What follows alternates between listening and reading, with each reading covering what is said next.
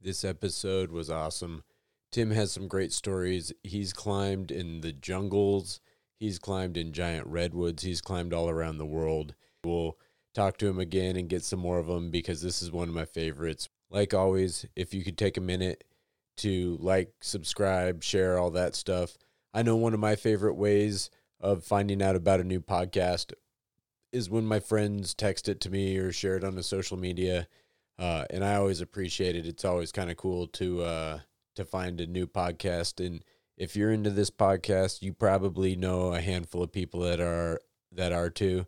And it's a great way to support us that costs nothing. So just click on that share button and send it out. It's been a while since we got any five star reviews. So if you want to send us a five star review and get it read on the show, we'd be happy to do that. And a huge thanks to everybody that's been listening.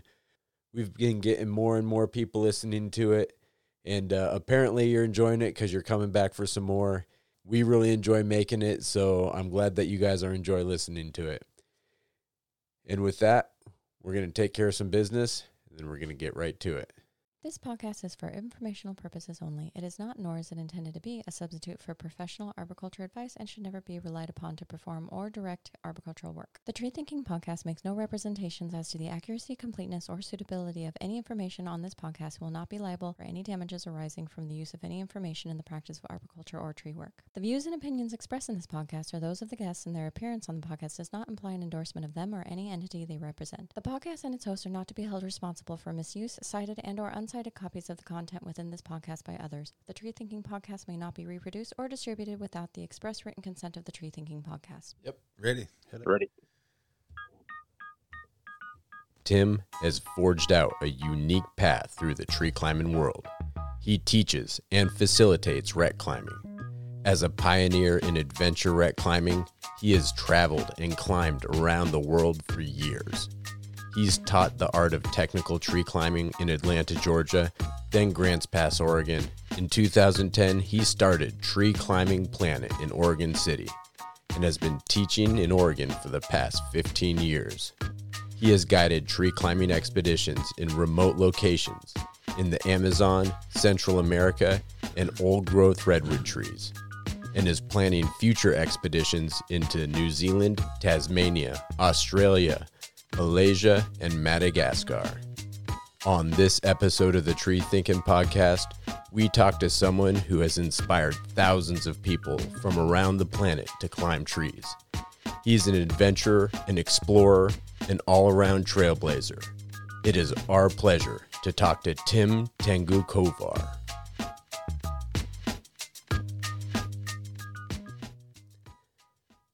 All right, we're back with another episode, and uh, this one will be fun. We've been kind of going back and forth for a while, and so I'm really stoked we finally put it together, and uh, we're gonna have some good stories tonight. That being said, before we get started, I'm Andrew. Hey, I'm Rob. I'm Dakota. Jamie. And Corey. And I'm Tim Kovar. Right on. Thank you so much, Tim, for coming on. Hey, thanks for having me. I'm excited to share some stories and catch up with you guys. Yeah, yeah, no.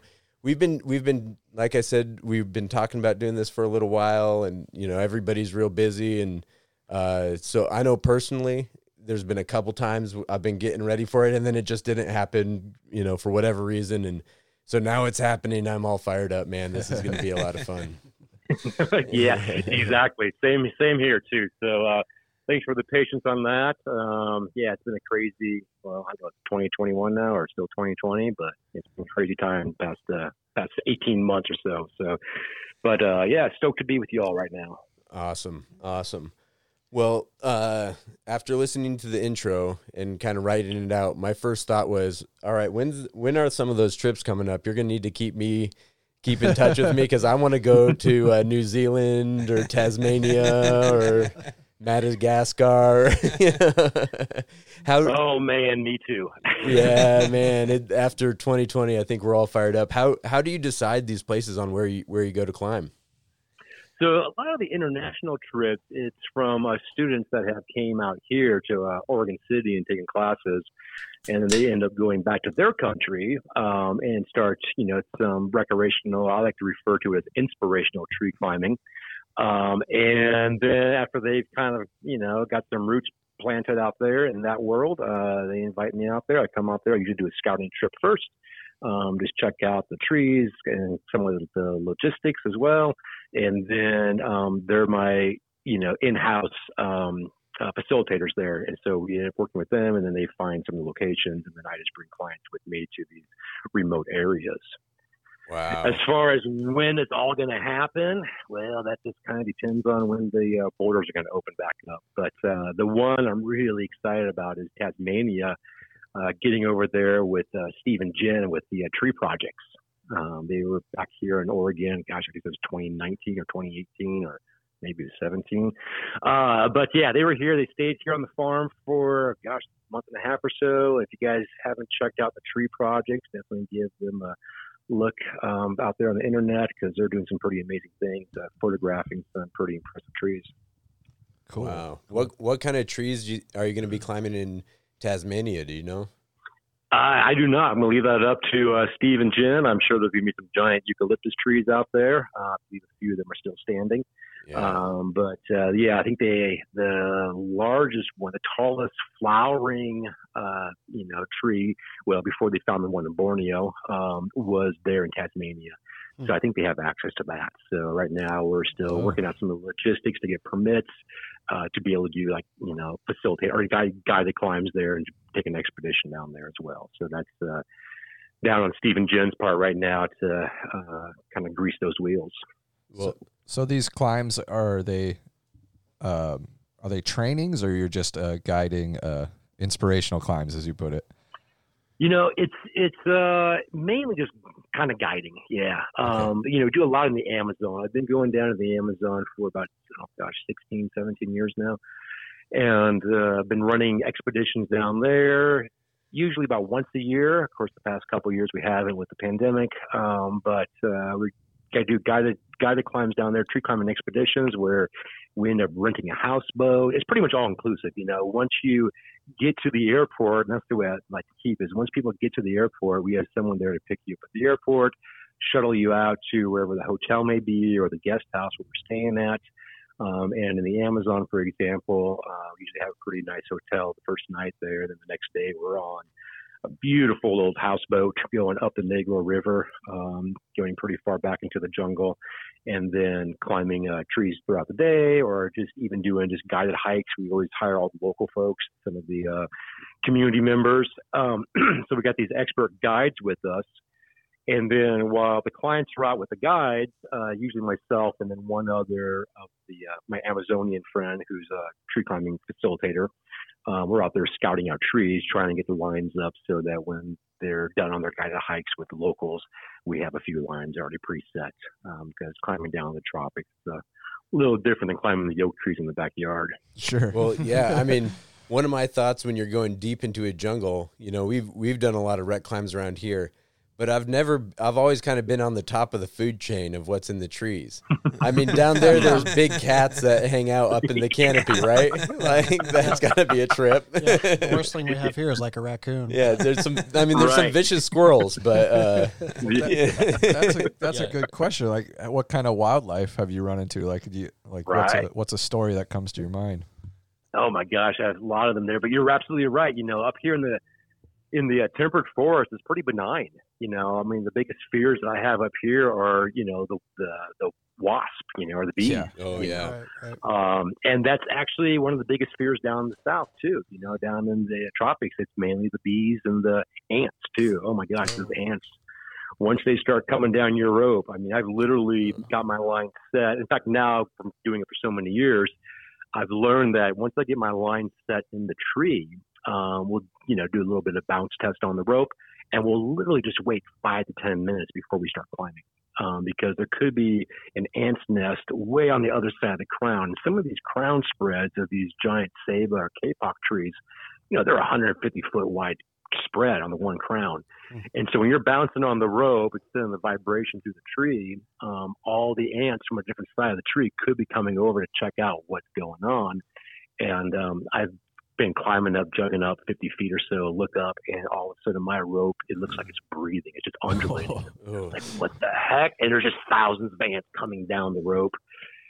And once those ants start coming after you, man, there, there's nothing to do but just get out. Well, and you know, those might not be like around here. We have like the little red ants. Or the But- little stinky ones. Yeah, the little Yeah. stinky Yeah. ones. But I remember being in Costa Rica doing a zip line tour, and all of a sudden there was tons of those big tiger ants that they have in Central America. And you get hit by one of those, that'll wake you up. Yeah. You know, that's a that's a Oh. whole different story. Do those ones sting or just bite? Uh, so yeah, I don't know about the tiger ones. Which one is that? Are they biting? uh, yeah, they would bite you, but I, you know, to be, hon- I didn't get hit too many times. I got hit once on the zip line, and then I got hit once when I was sleeping, and it it like woke me up out of a dead sleep just in Yeah. this little hostel that I was staying at. I mean, and I I don't remember seeing if it stung me or bit me. I always just assumed it bit me, Yeah. but I mean, hell, who knows? Yeah. Right. It only takes one bite too. Yeah. Oh So- yeah. Yeah, yeah. Down there in the Amazon, I don't know what kind of ants they are. There's so many different types of ants, but they all they, they just all hurt. You know, Yeah. but the, um, it. it's not fun to, to deal with. So. But there are the tucanero, the tucanero ants, which are the bullet ants. Oh, and yeah. uh, I'm we, familiar. we came across Ooh. those, man, and oh, those those will those will definitely wake you up. Um, they're uh, called the 24 hour sting or 24 hour bite or something like that. Uh, I've been bit once um, on the foot, and you know it was not a real you know cool exotic story, nothing like that. There, I was actually just standing in the lodge, looking out the window, and something bit me on the foot, and man, I screamed. I looked down, and there's just this you know about a one inch long uh, ant that bit me and stung me. It got me on both ends Ooh, and um, my my foot just swelled up like a balloon. Thank God we had the next day off, you know. Um, but it was literally 24 hours, and my foot was swollen up, and then pretty much on the minute, the next day, boom, all swelling gone, and I was I was back to normal. But Wow. walking out with the indigenous people and the locals, um, you know, if we come across one of these uh, tucanero nests, a lot of, well, pretty much all of them, um, will like sacrifice a bite. They'll they'll put their arm down there, they'll get bit and stung by it uh, intentionally, uh, and they believe it's good medicine. It's also like, hey, you know, if we disturb you, we're sorry. We're, we apologize for you know walking across your trail. Um, and so they're kind of taking one for the team. And then every time I've been in the trees, especially with these guys, we've never had any incidences um, with the clients down there either being stung by them um, Nice. or bit by them. Yeah. So there's this there's this uh, you know kind of I don't know primitive philosophy happening down there, I like it. um, which you know it doesn't make a whole lot of sense to our Western way of thinking. Uh, but if A plus B equals C, I don't really care how it gets there. It seems to be working. right. Uh, Oh, yeah. One story that really popped in mind was down in the Amazon, and about oh gosh, I don't know, six months prior to this trip, a friend of mine got uh, lit up by a bunch of bees in Panama. Um, he got stung out over 400 times by um, Africanized killer bees that were mating with the local honeybees, like fifth generation or so. He's lucky to have Oh. lived through it yeah, that's trouble. but he, he did he did live through it. You know, he got he was able to get himself down, and they got him to the hospital and all that. There, it's a whole different story there. But um, when he came back and told us the story, you know, and I was getting ready to head down to the Amazon, so I'm like, you know, kind of freaking out on this here because here's a good friend that almost lost his life uh, due to the bees. And so um, I'm down there and I'm teaching now, and I'm I was down in Brazil and we were actually teaching. So I was teaching some classes for this eco village that wanted to bring uh, inspirational tree climbing, or their uh, philosophy is slow travel. You know, they want people to come down, stay in their village, and just do the slow travel stuff. There's no zip lines. There's no checking things off your bucket list. It's like you're literally there for like four days in the village, uh, doing some uh, biochar forest uh, forest gardening with them, and really cool stuff happening down there. wow. And so they wanted to add tree climbing to that as well, a place where people could go up, lay lie down in the, in the tree boats, and just really connect with the forest versus just zipping through the forest. So I'm training the staff down there, and we're up, I don't know, probably 30 meters or so. Uh, beautiful, beautiful virola tree.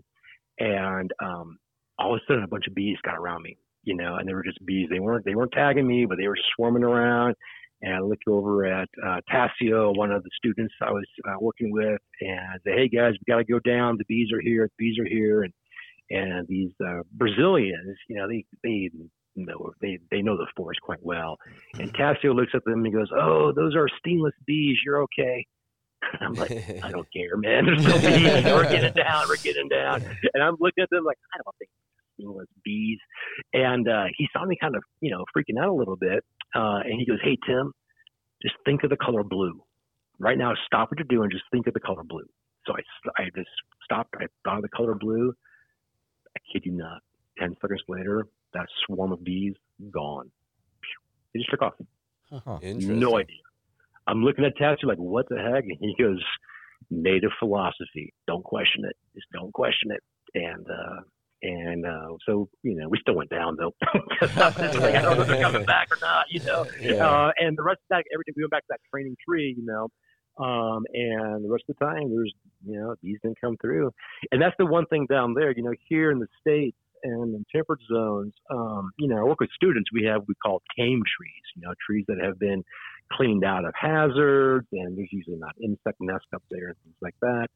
Um, but man, down in the tropics, there's no such thing as a tame tree. I mean, one day there could be nothing in the tree, but the next night, you know, the next day, throughout that night, there could be a huge ant swarm that moved into the tree, or snakes, or monkeys, or whatever, big old scorpions and spiders and all that stuff too. So, um, yeah, there's a lot more creepy crawlies down there than we have here in the in the temperate forest.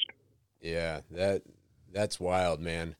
Um, I'm I'm gonna change directions just a little bit here. Um, Yeah. because I'm kind of curious. One of the things that I love about your story is you've kind of made your own path. You know, there this is not an industry that you know there's a path to do it, and you just made it happen. And I was kind of wondering what I don't know if it's what gave you the confidence, or is there something about growing up, or what what kind of made you decide, hey, I'm gonna do my own thing here. Like, you know, there's not a recreational tree climbing, much less international traveling industry going on and you just made that happen man that that's always been one of the things that really impressed me about what you're doing and i just uh yeah i think that's awesome Yeah, yeah, cool. Yeah, it's been a it's it's been an interesting journey. Um, you know, when I was when I was younger, I mean, I don't know how far back we want to go with all this, but um, I always kind of throughout high school and even you know junior high um, had that punk rock attitude, do it yourself, do it yourself attitude. You know, in the punk rock scene, it's just like creating your own path in life and just kind of questioning things and so that was been deeply rooted within my psyche. Um, and then in 1990, gosh, 91, late 91, early 92, um, I was training in the martial arts and uh, training in the uh, art of ninjutsu down in Atlanta, Georgia. And uh, one day as I was training, this guy walks into the dojo, and this dude was just covered in sawdust. And he walks into the dojo and he shakes like a dog, and now there's sawdust flying everywhere in the dojo. And if you guys know anything about the kind of that the sacredness of a dojo, I thought for sure, oh my gosh, Sensei's going to be mad about this guy. And uh, everybody welcomed it in. They go, hey, Bongo. I'm like, all right, this is an interesting cat here, you know. So um, I trained with him that night, and uh, come to find out, you know, he had a, a tree company, you know, called Tree Man. And this was back in Atlanta, uh, Georgia. And uh, so he asked me, he's like, hey, you know, you want to come and do some tree work with me? And uh, at the time, I was uh, a chef in a Jamaican restaurant. Um, and so I was ready to kind of get out of the restaurant business and want to be outside. But, um, you know, I knew nothing about climbing trees, you know, besides, you know, old school hand over hand, foot over foot type climbing, uh, which I still did a little bit of, you know, um, but uh, was slowly getting away from that. And so anyway, I went to go do some work with uh, the tree man. And uh, first day on the job, you know, I see him up there jumping around, um, moving around up in the treetop. I go, oh my gosh, that's not the way I used to do it, you know. And once again, this is back in the early '90s, back in the back in the day of the wooden carabiners. And uh, I mean, there was like one way of climbing, and that was the taunt line. I mean, the Blake hitch wasn't even around at this time, you know. So we're using the taut-line hitch or the magnet hitch. And uh, but anyway, I'm watching watching uh, Peter run around up in the treetop, and it looks like fun. But you know, I'm on the ground and just dragging brush and doing that. But um, for after a few days of this, it's like, man, I want to be up there. That looks like where the fun's at. So I would literally look over his shoulder as he was tying these knots, and I would just draw them out. There was no internet, there were no books on this uh, subject at all, and so I was looking over his shoulder, um, drawing the knots the best I could, you know, and I borrow gear on the weekend and go home and attempt to climb. And of course, I'm tying things wrong and things aren't working so well, but uh, I was determined to figure out a way to actually get into the tree. And uh, uh, after about six months of this, I was finally figuring it out. And at this time, is we just the only way to only way we really climb is body thrust. You know, is that dead fish flop kind of. You know, you grab the rope pull down and throw, thrust the knob out. Oh, yeah. Not an easy way to climb. We didn't really even do foot locking. You know, it was just all upper body stuff. So we, um, so Peter, after about six months of working with him at Tree Man, he invited me to his tree climbing school. I remember looking at him going, dude, you got a school? Know, I could have actually paid somebody to learn how to do this safely. And uh, he's like, oh, yeah, yeah, I didn't tell you about my school. And I'm like, uh, no, you never told me about your school. So, uh, so I show up at the at the school in Atlanta, and I'm assuming it's because I was in my early 20s and better shape I am now. And so I thought it was going to be like all these like athletic guys and gals there climbing trees. And I show up, and there are literally kids, six year olds, up to these two women who are like 75 years old. And I'm like looking at them and I'm thinking, there is no way that these elderly women can climb this tree because I'm just thinking body thrust. Like, how in the world are these women going to do it? The kids, maybe they have no body mass, you know. Um, and there's probably, I don't know, 10 or 15 people there. Um, and I'm just kind of looking around at the different demographic of folk and a little shocked by it all. And so, you know, Peter introduces me to the to the uh, gang right away, and um, and he, he starts pairing us up with uh, facilitating and help out these, these newbie climbers. And so Peter goes, "Hey Tim, I'm going to put you with these two elderly women." Look at him. Yeah, all right, give the green guy the hard ones, you know. Uh, and so uh, I go to Pete. I'm like, whispers, like, "This is crazy. You can't do this. You can't do this. It's impossible. I'm not going to be able to do it." And, or Peter's like, "Okay, relax. Just chill out, man. Chill out. Chill out. Chill out. Just relax. Relax. Take a chill pill. You know, we got a different way of doing it with the public than we do, you know, in the industrial world." I'm like, "Okay." And so then he introduces the foot loop and these Prusik knots and these ways to use your legs to ascend up. And I'm looking at this, like, oh my gosh, that is so much easier than the way I was taught. So, and uh, after about, yeah, were you doing single rope or double rope with that? All double rope, all double Okay. rope. Now, when we did tree work in 1992, we were doing single rope to get into the tree. Um, so we were using the old Jumars. We had the old gold Jumars. Yep. And Nice. uh, so we jug up, we jug up the rope uh, to the top, and then we would switch over to double rope technique once we got to the top, and then work the tree down double rope. okay. Um, and so Peter brought some of the caving tools and rock climbing stuff over from his rock climbing career um, into the trees. And there was no one else in Atlanta at this time doing a single rope uh, technique. no, very now, the few people in the never- world. Very few in the world doing it. Yeah, for tree Yeah. work back then, nobody. Yeah, yeah. Now the one thing is though, he never taught us how to descend. You know, it's like you just went up with the ascenders, had to switch over and come down, and we never questioned it. It's like, what happens if we got slung on five B's halfway up? Then what do we do? You know, it's like just never crossed our mind to even question it. Yeah. Um, When- but but for the general public, it was all double rope technique. Yeah. So the ascent method for the public was you tie a foot loop with a prusik, and then they Yeah. would stand up, advance their hitch, sit into that, and then advance the foot loop and repeat that process. Is that what it is? Exactly. Okay. Exactly. So it's kind of sit, stand, push, sit, stand, push, and um, you know, not not a real fast method, no, but it was it was a different different uh, mindset that we were doing this anyway. You know, there's a famous author out there, Robert Fulghum, who's also a, a tree climber. He wrote the book "All I Need to Know I Learned in Kindergarten." Um, so that guy, if you guys have read that book, and he's a tree climber, was a tree climber with us as well. And he put it perfectly. And this philosophy has pretty much guided me for the past 30 years doing this stuff. He said, think of tree climbing more as a place to be versus a thing to do. yeah. And that philosophy right there, it changes everything. It gets people that, especially grandmas and grandpas or kids or whoever, it just takes the pressure off that I have to get up there. No, this is a place you're going to be. It's not, not a thing you're doing. It's a place to get you to this new place. And so when I heard that, you know, um, it, it definitely it's kind of anchored my philosophy in the way I teach too. Um, but uh, back to Atlanta, working with these ladies, um, I mimic what Peter's doing.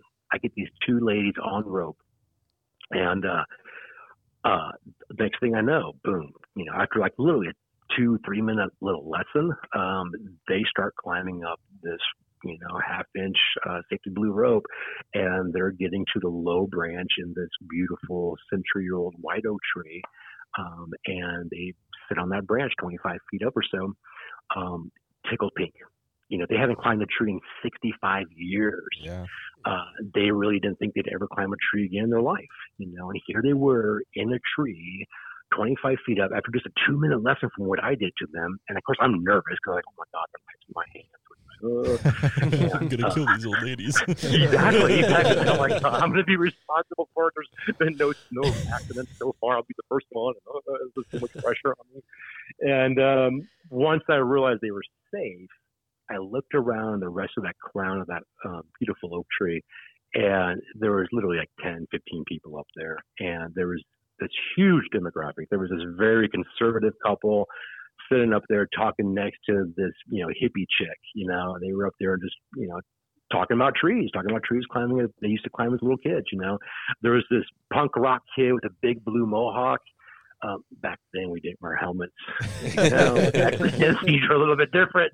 Uh, but he had this awesome pins, you know, for his mohawk, and and he was sitting next to the grandmas, you know, and they were just all, you know, talking and and uh, chatting about uh, climbing trees in their backyards, you know, and they were little kids, and it's just this and this huge di- different de- demographic going on, and I realized at that moment nobody was having political debates, philosophical discussions, you know, religious talk. It was just it was just people being people. You know, there was everybody was like on the same page. You know, this is something I think pretty much everybody was their first time doing it. Um, they all had a story to share. Everybody was eager to hear other people's stories, uh, and there's this beautiful bonding that was happening in the tree. And I realized it was the tree that brought these people together. You know, these people would not talk to each other outside of this experience. Um, and at that moment, I remember looking over at Peter, and something inside me just the light bulb went on. It's like I got to do more of this. This is this is needed out there in the world. Um, and so these ladies came down. They gave me a big old hug and they're thanking me, and I'm just like, okay, you're welcome. I didn't really do much, you know. Number one, the tree did it. Number two, you guys had courage to come out here, try something new, trust complete strangers. Uh, so you had something internal inside of you driving you to do this. So you know, yeah, I, I appreciate it. You're welcome, but really you need to thank yourself too for that. Um, and at that moment, I pretty much every weekend I was volunteering with Tree Climbers International, and that was the world's first tree climbing school. Uh, they started back in 1983 there in Atlanta, Georgia.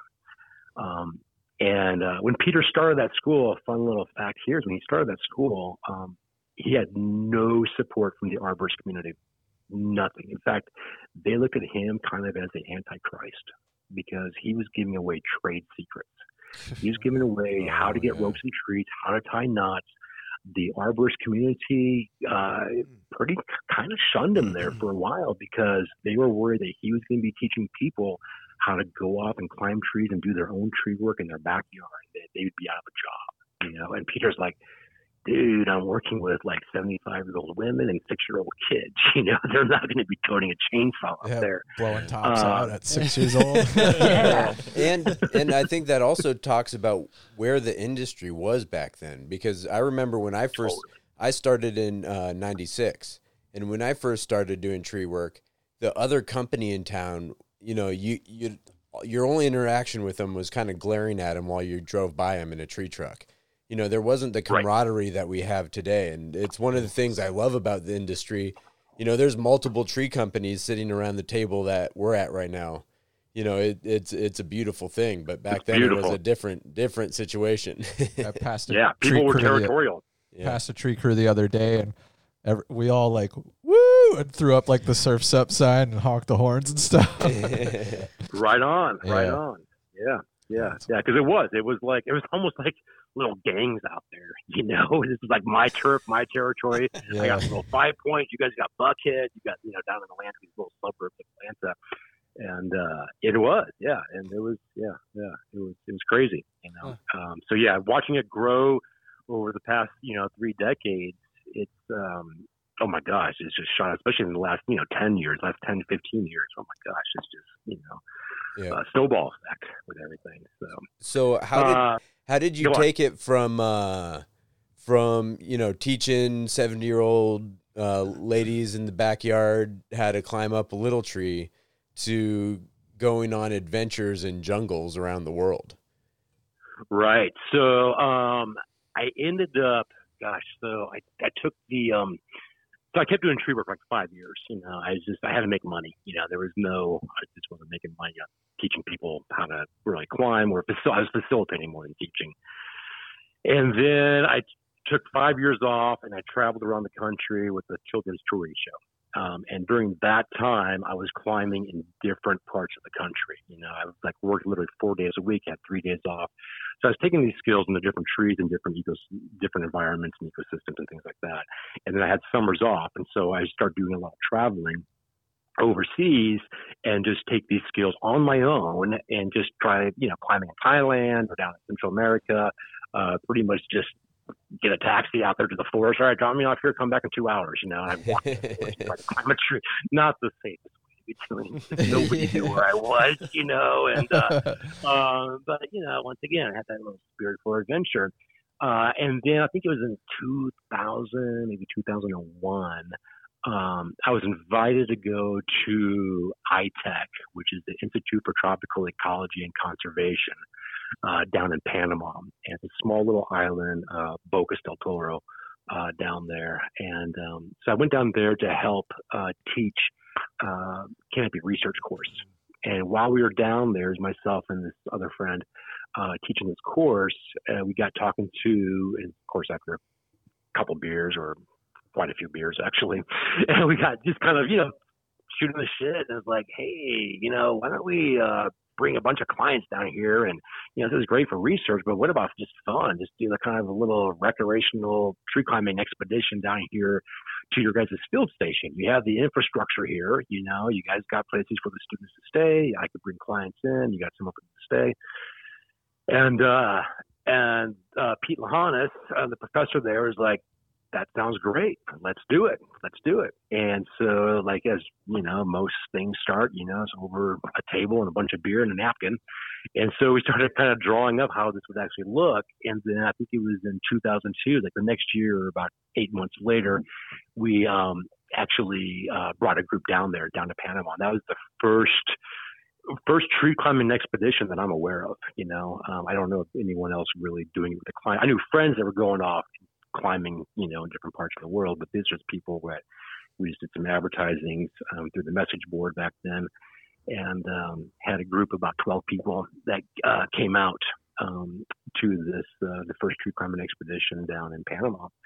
And after that, it was kind of like, all right, you know what? I think there's a, a niche here um, that um, could be filled, you know, by taking more people out into remote areas um, in a safe environment or semi-safe environment, you know, uh, and doing these climbs. So, and on that first climb, there was, um, I don't know if you guys know who Dick Flowers is, old time arborist from Michigan. He wrote one of the first books on tree climbing. I think it's called The Recreational Tree Climber.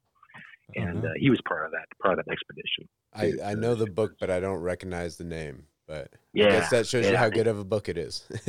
Yeah, and uh, yeah, it was like one of those first. It was before the Tree Climbers Companion and all that, and it was yeah one of the first. And It was just literally like kind of hand sketches and things like that. Um, and uh, I had, it's probably still out there somewhere. I know a new tribe was selling it for a while, but yeah. uh, but yeah, yeah. So that was the beginning of those expeditions. You know, uh, I was doing that, and then uh, after that, I started doing stuff on Amazon. Uh, like I said, mainly just teaching these guys first, so they could take their clientele into the trees. And then like, hey, you guys want to, you know, partner up and uh, collaborate on a project? Um, and they were all about that. And so I just started doing more down there with the Amazon, bringing. Uh, it started off with my students, uh, people that were going through the tree climbing planet courses, or at that time I was working uh, with New Tribe. Uh, I had the uh, first tree climbing school west of the Rockies uh, with New Tribe and called Tree Climbing Northwest. And um, so we took some some of our uh, students down there, and um, Yeah. then it just kind of blossomed from there. Yeah, I remember. I think the first time I met you was between when you went down there uh, and did that first climb, and then it was before you went down and did that first trip, or it was after you did that first trip, and it was before you went and opened up the school in Grants Pass with New Tribe, and you were you were uh, traveling around, and Rob was doing uh, some of the PTCI stuff, and you you know I think you were just kind of checking out Oregon and you were looking for a place to to park your bus and it was probably Scott Altenhoff that connected us. I'm not exactly sure how the connection happened, but you were camping at the uh, Sperry shop for a couple couple nights while you're in town in your RV, and just I remember just hanging out, drinking beers with you. Just kind of it was like this guy's in town, and I had just got back from Costa Rica on a surf trip. You know, I'd spent a few months down there, and we were just kind of swapping stories and talking about that, and you said something to the effect of like, yeah, you know how you are into cl- uh, surfing and you travel surfing. He's like, and you're like, that's that's kind of how I am with trees, and it kind of blew my mind in a way because for me, tree climbing had always been what I do to make money. You know, I never thought about it as Mhm. like going on adventures and doing all that. And then all of a sudden it was like, holy smokes, this guy is, you know, traveling down to Central America and climbing these crazy trees and going on these adventures. And I don't know, that that's been one of those things that stuck with me. You know, it it, it changed my perspective. You know, that that's one of those moments. right.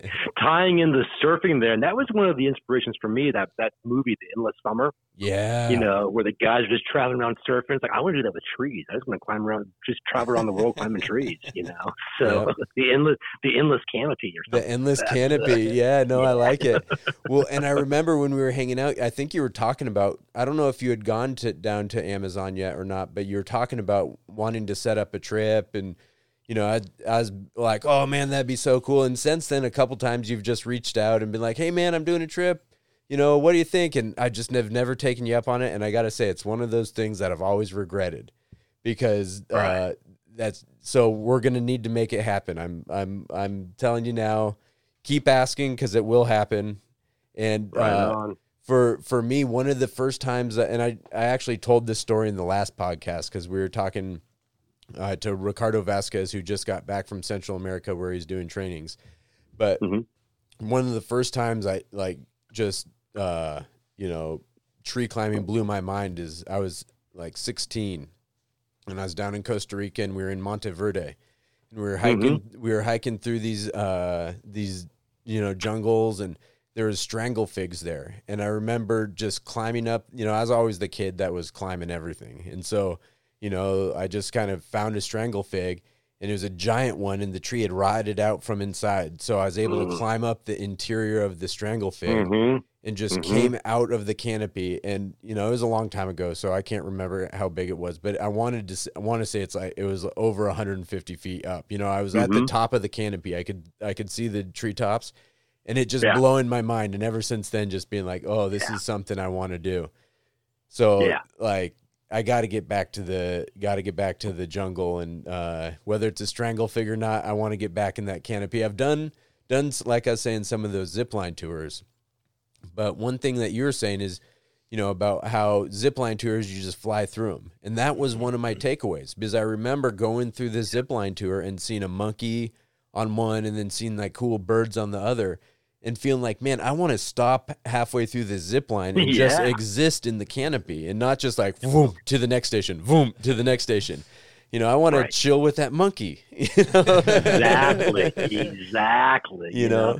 we got to, yeah, we got to go pay some homage to our ancestors. You know, Yes, So, sir. Like, I'm, I'm with you. I'm with you. Yeah. Yeah. No, that that'd be well, and that's the difference between tree climbing, as you're saying. When you're when you're on that zip line, you're flying through, but when you're tree climbing, you're kind of forced to just hang out for a while. You know, yeah, because you you're got to slow down a little bit. Yeah, You Yeah. get into that. You get into that tree time. you yeah, know? you exactly you hit that tree time, and then you see everything different. It it becomes a whole different experience. You know, it's a Totally. place where you're going. It's not a be. thing you're doing. When Yep. you're ziplining, Yeah. that's the thing you're doing.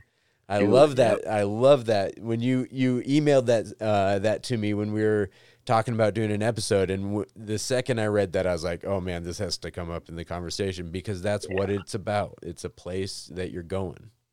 yeah, that's that's been it for me. You know, it truly has. You know, and, and especially in the tropics. You know, I mean, it's beautiful anywhere. I just gave a small apple tree in the back, or the cherry tree in the front yard here, and uh, you know, it's just five feet off the ground. You know, you don't have to be gone for very long, um, or very high up, and there's just this other world that kind of starts to reveal itself to you, you know, especially if you can slow down, you know, that can be the hard part for some people. They have a hard time just sitting still in the tree.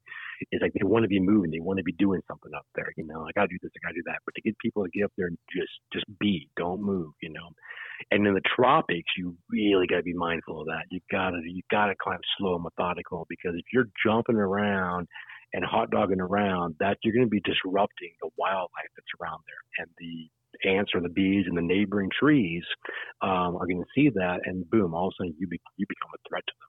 You know, Yeah. um, so there's this different mindset kind of going on. These different, you know, um, just little slower climbing. It's like there's no rush to get up there. You know, um, plus if you are if you're too tunnel vision getting to the top, and I say this with my I do a lot of um, redwood expeditions too. Uh, not a lot. Once a year we go down and uh, climb into some old growth redwood trees on some private property. It's the only place I, I know of in the world where one can, you know, a novice can legally sign up and do something like this, you know.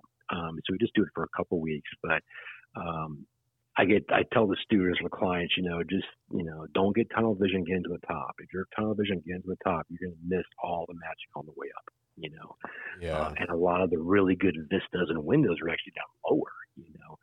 Um, and of course, sometimes we get these people that want to go a little bit faster, and we just we have to slow them down. You know, it's like, "Yep, just hang out there, you know. And then we start talking about the ecosystem and what's happening on the way up to the to the uh, old growth redwood forest too. But but uh, in the tropics, man, if you don't slow down, sometimes uh, Mother Nature will. Yeah, yeah, she's one to be reckoned with there. So. Yeah. yeah. That, that, Have you seen that movie Medicine Man with Sean Connery? Remember Yeah. that movie back from the eighties? Yeah, yeah. Yeah, yeah, that was one of my first uh, peeks into what the tropical canopy was like because they had those Tyrolean traverses. They weren't zip lines, you know, where he was just slowly pulling himself through the canopy. And it just blew my, I was like, I don't know, 14 or 15 when I saw the movie. It's like, what is going on? What kind of world is that? It looked alien, you know.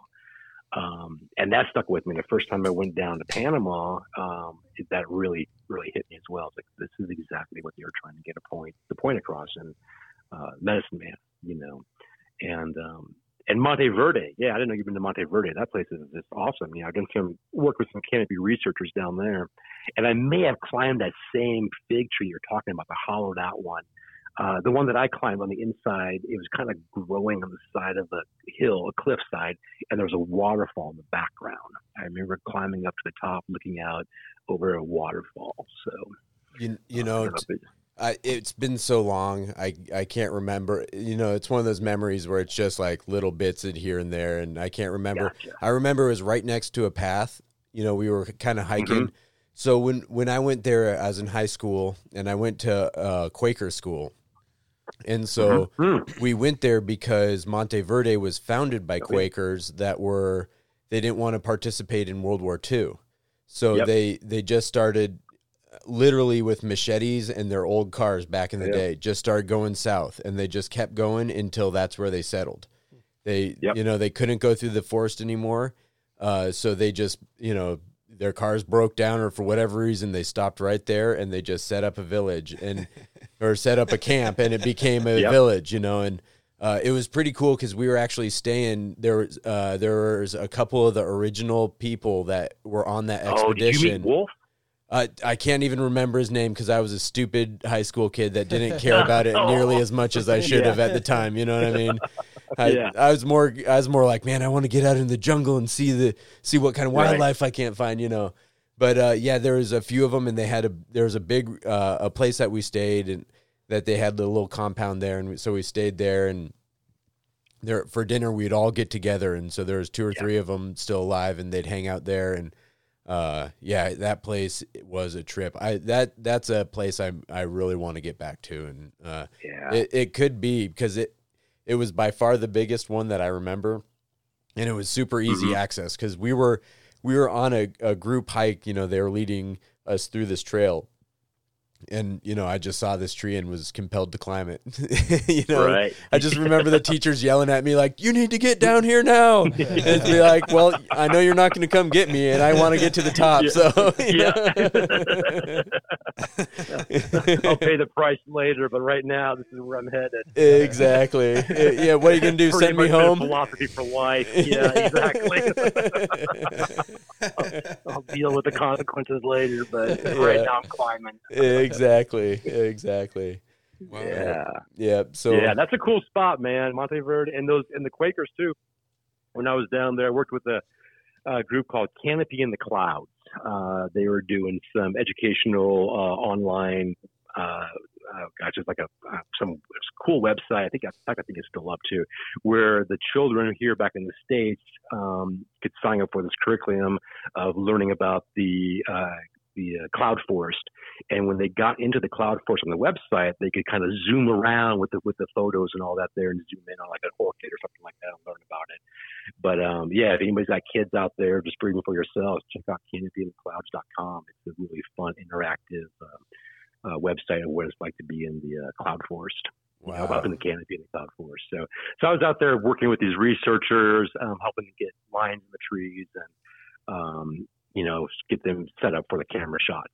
Um, and that was a job I was getting there for a while. Is that researchers would just hire me to come out and just set lines for them, you know, because I could rig three or four trees in a day, where sometimes it's taking them three days to rig one tree because their specialty is not so much climbing trees. It was just more doing the research once they got into the trees or actually brought their specimens down back from the canopy. Um, and so I created this little unique niche where they would, you know, hire me, fly me out, and there wasn't a whole lot of pay involved with it, but um, heck, I got to climb in Monteverde, you know, and other places around the world. So That's amazing.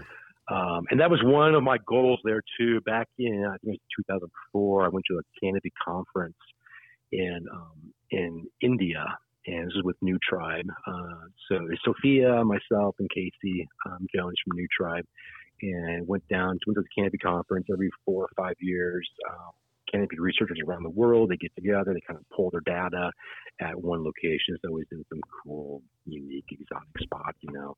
And so on this conference here, uh, Canopy Meg, Meg Lowman invited me down there to come and teach a course. You know, they'd never had that before. They never had um, a tree climbing course at these canopy conferences because the way that, you know, a lot of canopy researchers were taught, it was just from their their mentors, you know, from their mentors. And so it was a lot of just really, like, you know, like, like Prusik knot. That's all they were using going up a single rope with Prusiks. And they were kind of just stuck. They could, they had no idea how to move out laterally. You know, they just, that just did not enter into the picture.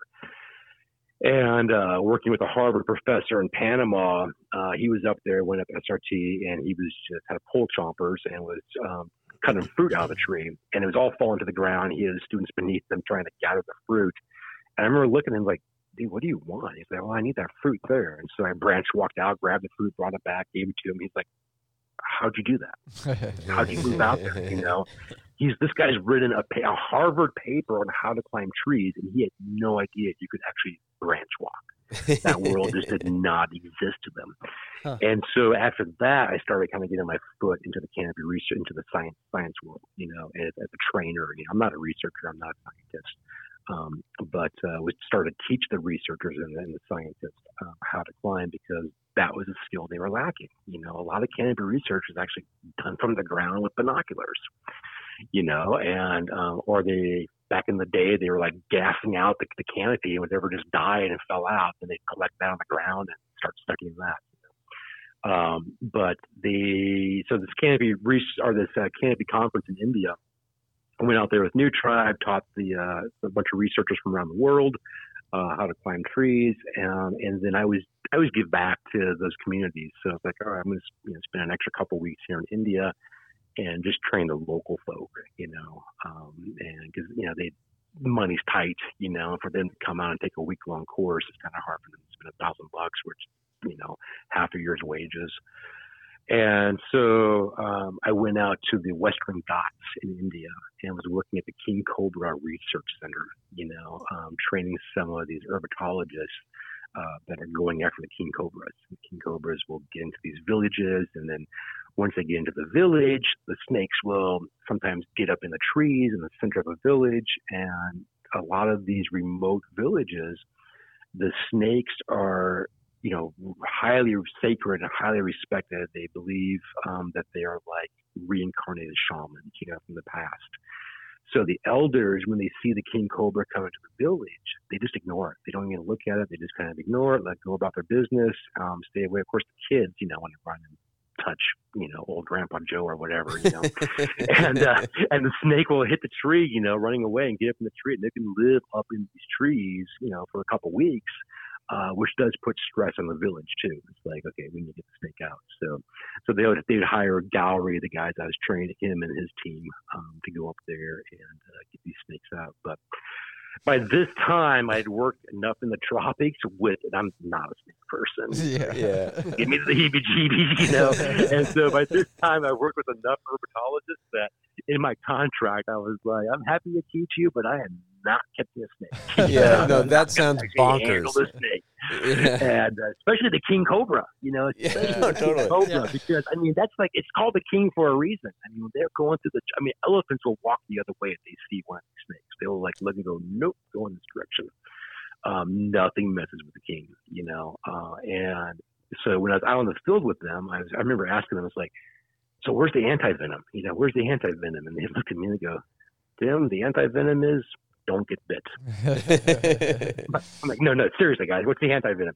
Don't get bit. Seriously, Tim, don't get bit. That's the anti venom. Like, uh, what do you mean? What if? He goes, no, you just don't. You just don't. and because it's so remote, there's no refrigeration out there, you know, so they have no way to store the anti venom. So, Oh, so you Mm. just don't get bit. yeah, that is. You, you're telling this story about teaching people to climb trees after snake after king cobras. Like hmm I I remember uh, reading a travel a travel report for Sri Lanka. You know, there's there's some really good surf in Sri Lanka. So me and my buddy were looking at potential surf trips, and we look at Sri Lanka, and it starts talking about king cobras, which will uh, on the beach will travel up to 35 miles an hour. Like they can fly. They said the thing said you'll just see a cloud of sand oh just flying down the beach. You know, That's, So- that's the last thing you see. Exactly, and that's the last Yeah. thing you see. And so when you're telling me stories about climbing up in the tree after this creature, it's like, but why? I mean, Why? it, like if it wants to be in the tree, let it be in the tree. You know? Yeah. like don't go after If you it. thought rescuing a cat from the top no. of a tree was bad, you're like, oh, it's gonna pee on me. Yeah, exactly. No. Yeah. Oh. Exactly. Yeah.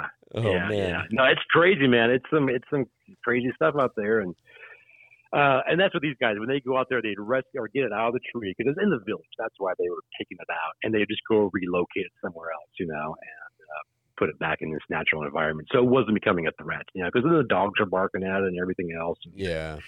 you know, then you get that, you know, you get that younger kid, you know, that 15 year old or so with a machete and, you know, wants to kill something, you know, I mean, people are people, you know, especially teenagers. And, uh, that was always a worry of these guys too, you know, is that Yeah. the wrong people are going to come in and try to, you know, they're going to kill the snake thinking it's bad, you know. So Yeah. like if we can get up there and safely relocate them. Um, Yeah, I uh, guess I guess you can't just have king cobras hanging out in the tree in the backyard. nah, nah, nah. Yeah, it's kind of like yeah, it's kind of like having copperheads uh, out here down in the southeast anyway, like living underneath your deck. You know, it's like I'm all about everything living together, but man, I don't want a copperhead living on my deck when I go out on the back porch in the middle of the night to go pee. You know, I don't want to have to worry about a copperhead tagging me. So, No, no, no. that Yeah. that's a little much. well, man, those are those are great stories. Um, anybody else have any questions that you can think of? What kind of techniques were these the researchers using when they were climbing? So when I teach it, um, I teach everything uh, originally starting off with just you know DRT, basic uh, Blake's hitch stuff. You know, Gotcha. Uh, so my school, the foundation is based off of that. This is where uh, TCI came from as well, um, teaching these basics out. Uh, I've stuck with that over the years. You know, I get I get that question quite a bit. Well, why aren't you teaching this other stuff? And we do teach the we do teach the other other stuff that's out there too. Yeah. but the foundation is first that, and the reason, the big reason being, I remember I was climbing with some um, ar- some well-known arborists here in the Northwest, and we were up. Um, it was just an oak tree. It wasn't super high, 30, 40 feet up or so. And he you know, had his lanyard on, everything. And he was taking his hitch cord off and dropped his hitch cord on to the ground and wanted me to go down and grab his hitch cord because he was stuck.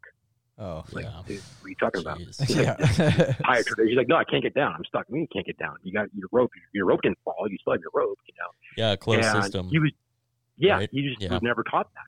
Yeah, he was Gotcha. never ever taught that. You know, It's- it's- uh, and it was an eye opener for me. It's like, you know what? People need to learn, need to know how to rescue themselves in Yeah. any situation with this.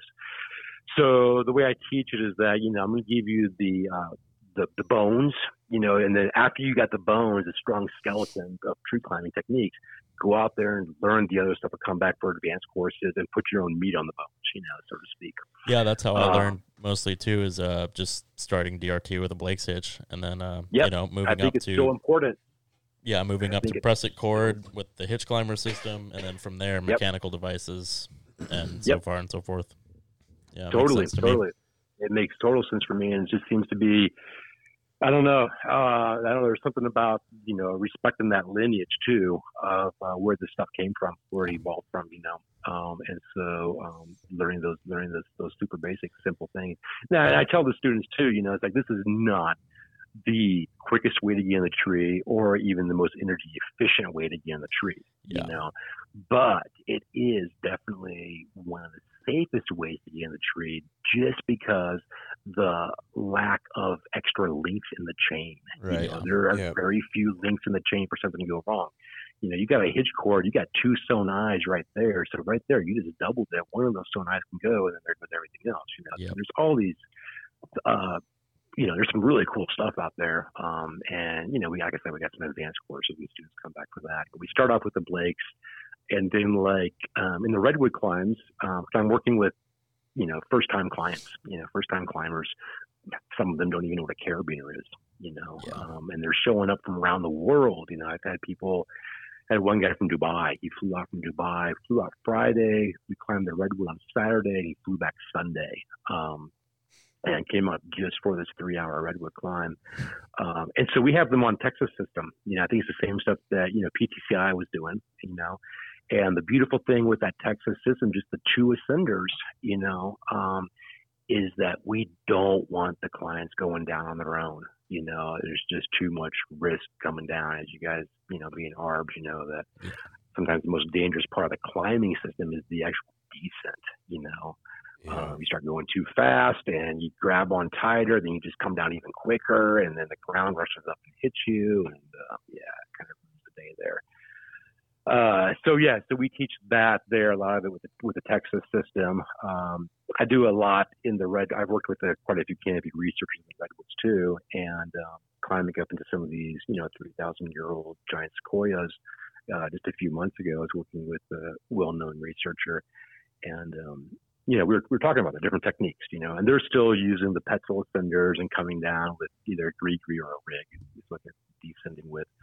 And so we got talking about, you know, the rope, the uh, rope wrench and um, these other hitch cord systems.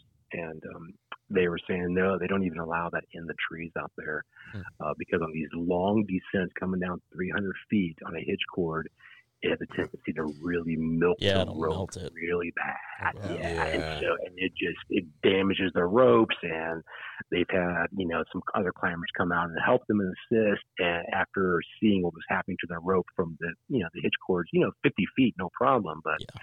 300 feet, man, that's a, that's a lot of friction coming down. That's gonna sure. blaze it pretty a lot, bad. a lot of tension. Yeah. Yeah. Um, so. So, uh, what kind of gear were they pulling up with them when they went to the tops of these trees On the, for the redwoods, for the giant sequoias or, uh, for the researching? oh, for the, for the research in the, in the sequoias? Yeah, Yeah, yeah. So uh, what they're doing, they're going up, um, you know, Texas style. There, they when I was out there working with them, uh, we were just setting lines in the tree, and they were going back later on, putting sensors in the trees okay, to measure measure the water, how much water is going through the trees, and they were doing it. There was a prescribed burn that was going to be happening in uh, Yos- uh, Yosemite.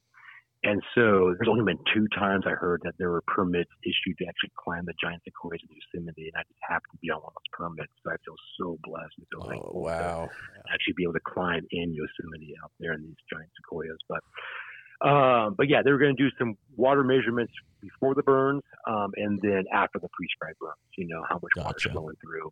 Um, and so yeah, uh, if you look up, I think it's, well, it's called the Marmot Society.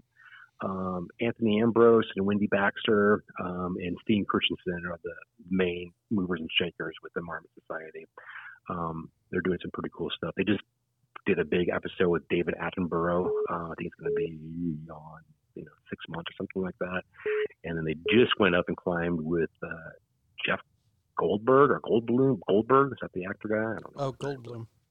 Goldblum, yeah, yeah. So they just climbed with him too. So uh, they're getting some, you know, they're getting some uh, good uh, publicity right now, and spotlight on the research that they're finding, um, what's happening these old growth giant sequoia trees and climate change.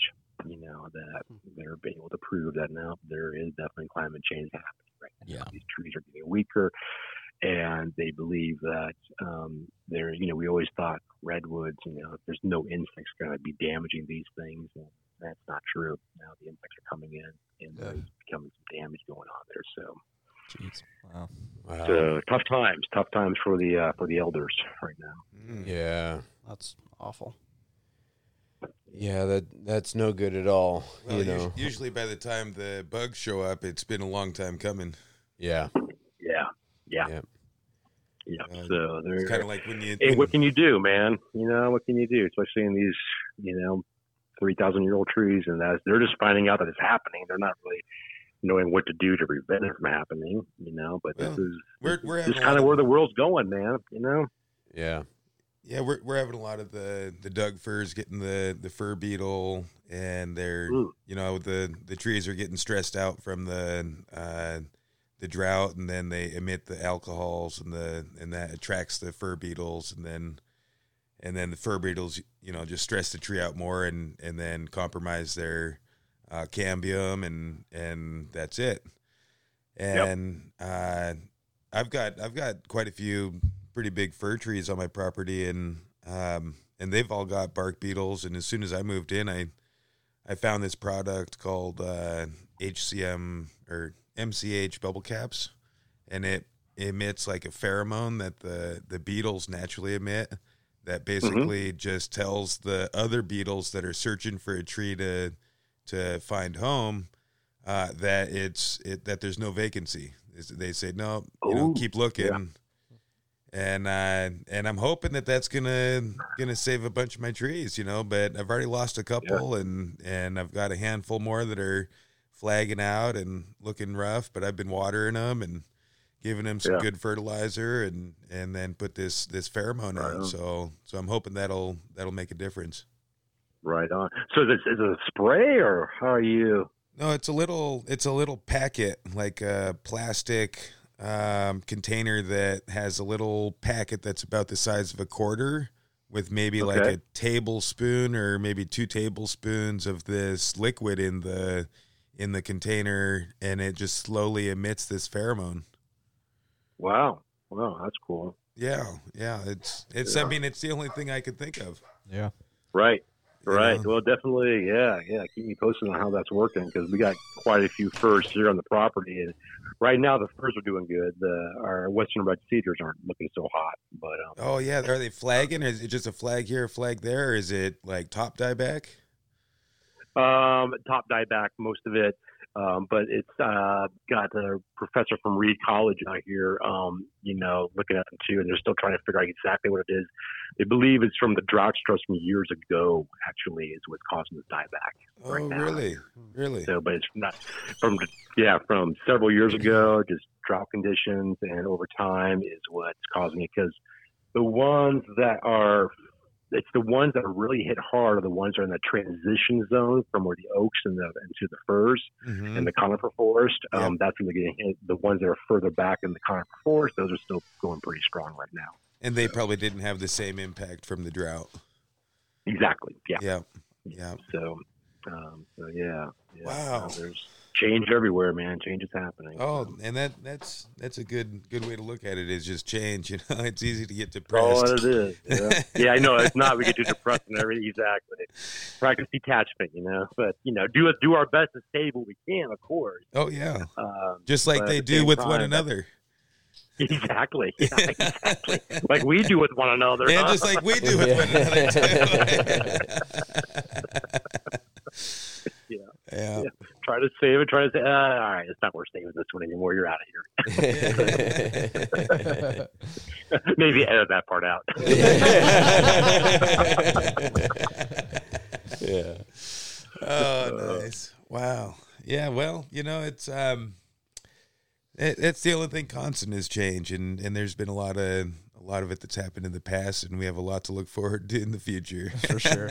yeah, yeah, yeah. And so, and that's part of what I, you know, the reason I'm doing what I'm doing is to help really reconnect people back to nature. You know, I'm mm-hmm. talking with you guys. I'm kind of preaching to the choir with you guys. You guys know what's going on. You know, you're up in these trees every day. You're seeing it. You know way more than I know what's actually happening with that, with the tree biology and the, you know, the um, the decline of them. You know, or my Mhm. my vision is really just trying to get people to see the trees again. If I can work with Joe Public, I mean, I love working with the researchers and the art folks and all that, but it's the Joe Public that, um, you know, they they don't even see the trees, you know. And then once we get them into the trees, at least they see the tree now. and they come down, hopefully when they go out to the restaurant or whatever, they're going to think twice just about grabbing that extra handful of napkins. You know, they're going to realize that wow, this is actually you know some tree skin right here. You know, um, and uh, just kind of change their perspective on life a little bit. You know.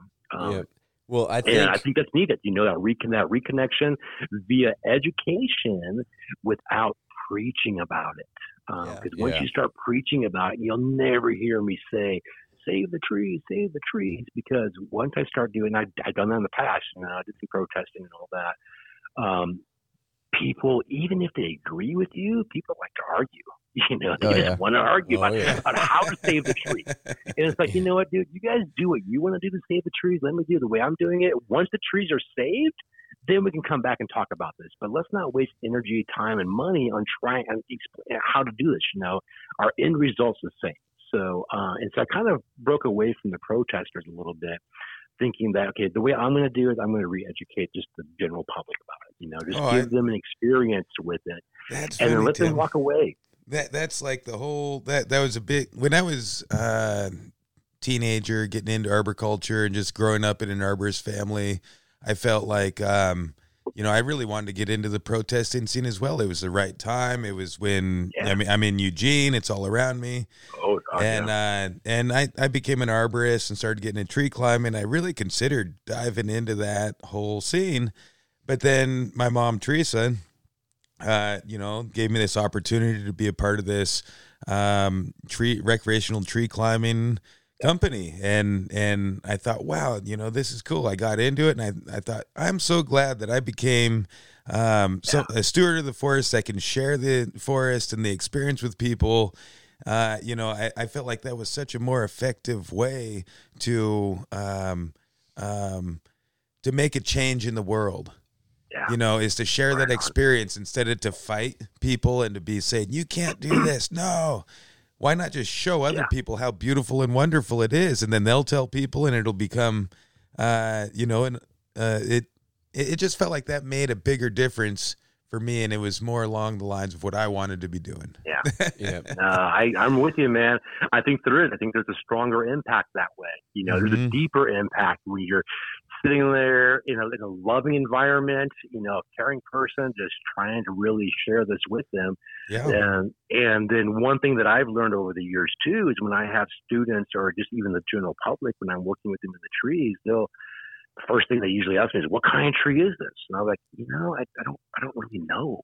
You know, and I'm like, "What does the bark look like?" You know, so they look at the bark and they're like, "What do the leaves look like?" You know, are they lobed or what's what's going on? And so instead of just saying it's an Oregon white oak tree, it's like I get them to actually look at the tree. So I'm answering their questions with questions.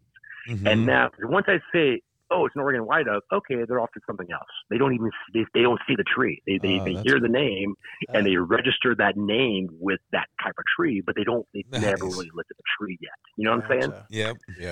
And uh, and I learned that from it's called coyote teaching. I learned it from one of my mentors, you know, uh, about that working with kids in nature. You know, what kind of bird is that? I don't know. And, I don't know. What do, what do the toenails look like? You know, what do the primary feathers look like? What about the bars underneath the eyes? You know, what color are those? I, I know it's an American robin, but if I tell them that, they're going to be up to something else. But get them to really look at what this thing is. And then to take it even further, well, let's look in the field guide. You know, let's go grab a, a tree book and try to figure out. And while they're looking for all these, um, you know, images, the bark and the leaves and all that there, they're learning about the elm tree and these other trees too that are out there subconsciously. Um, and then you start, you know, with my students, I was sorry, well, you know, what did the natives use this tree for? It's not just Mm. an oak tree. What about the acorns? You know, how did they prepare the acorns? You know, Mhm. and then the tree becomes more personal to them. You know, then they really identify with it. You know, you know they- what I would do. Probably the most common thing. I probably said this. I don't know, ten thousand times when when I was guiding people into the canopy, and especially Mhm. when you are kind of distracting somebody when they start, you know, getting the shifty eye movement and the rapid Oh, yeah. breath, and that whole when you start seeing the warning signs of something, Yep. some anxiety coming on, then uh, then I would I would start doing some educational stuff to distract them. Yeah. and um and hands down the most common thing that I would talk to people about is that the trees are are producing the carbon dioxide and that or that the people are producing the carbon dioxide and the trees breathe it. And then the trees are producing the oxygen and we breathe it.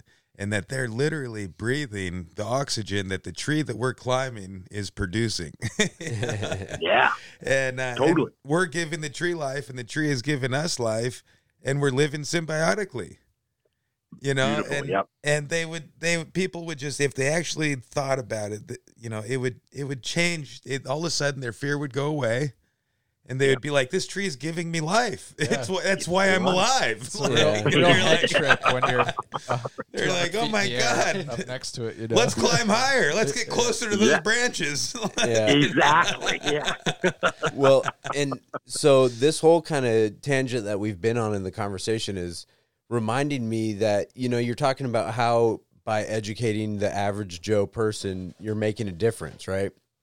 But I think you know I want to talk to the arborists out there also because that's part of the job, and I think that's one of the things that a lot of arborists don't think about. They think is you know a lot of times as arborists we think of our role as you know we're here to prune the trees we're here to you know have that knowledge right but Mhm. a big important part of you know a lot of the the people that we're working at with look at us as the connection to the trees you know they're going to trust what we say so in the same way as rec climb guides you're kind of speaking for the trees you're doing the lorax thing and you're trying to you know introduce these people to what trees are Mhm. that's our job as arborists also well you know totally. You know That's our responsibility. As knowing Responsibility. It's our responsibility, man. It's our it's our duty to do this. You know. The, Yep. the city of Eugene has a big initiative. I'm sure you're probably familiar with it. Of of uh, you know a goal of creating more canopy coverage,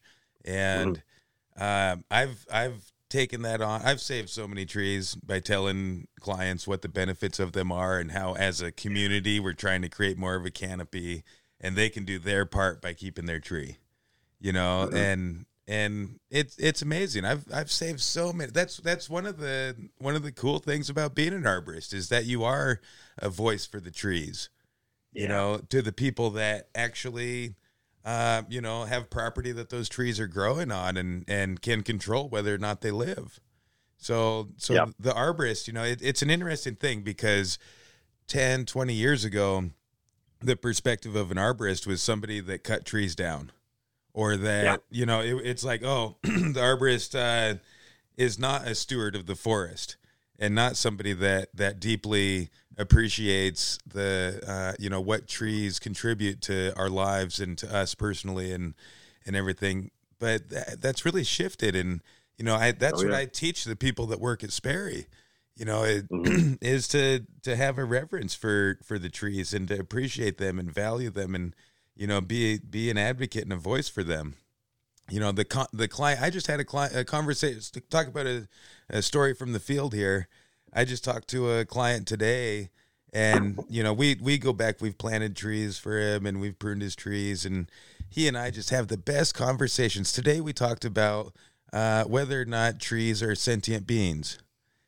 and, and had a Mm, great mm. conversation for like half an hour and we were reading articles about it and i mean it was So, so what did you figure out? Are trees sentient beings? it's very likely that they are Per- personally, I so. I personally I think so. They they've found Oh, evidence that they Yeah. they share their resources with the other trees around them, Yeah.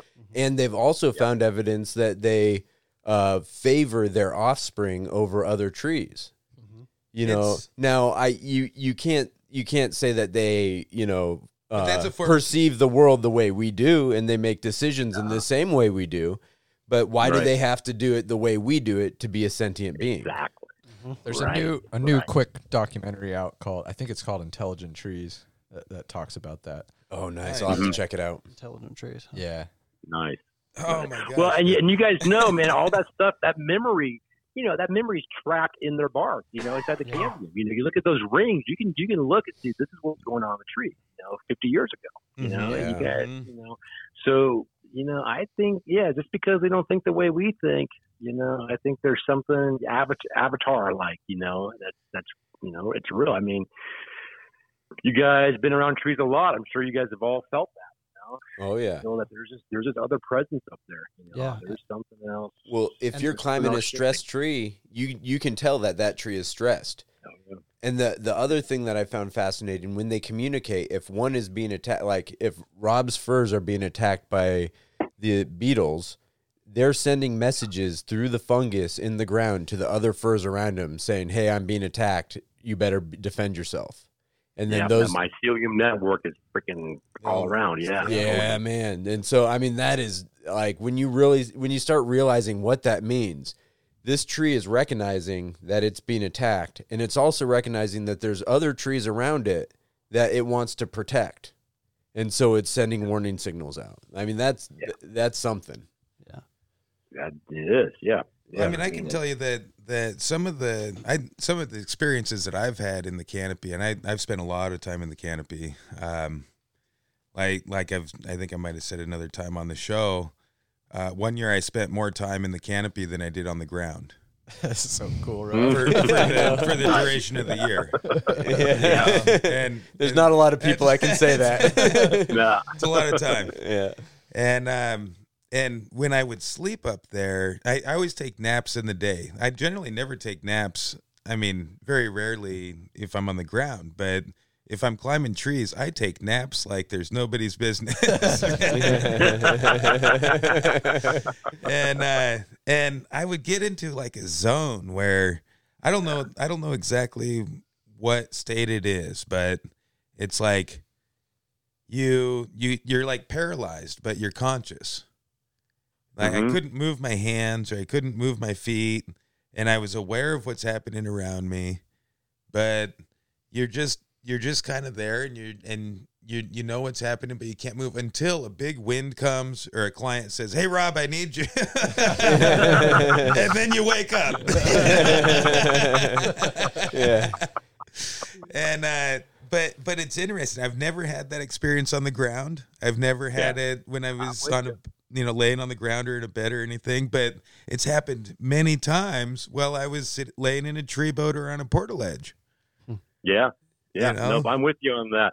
I think it's something. I think when we climb into these trees, um, especially in the, up in the into these crowns, and you're not working, you know, you're just up there, just really connecting or zoning or whatever.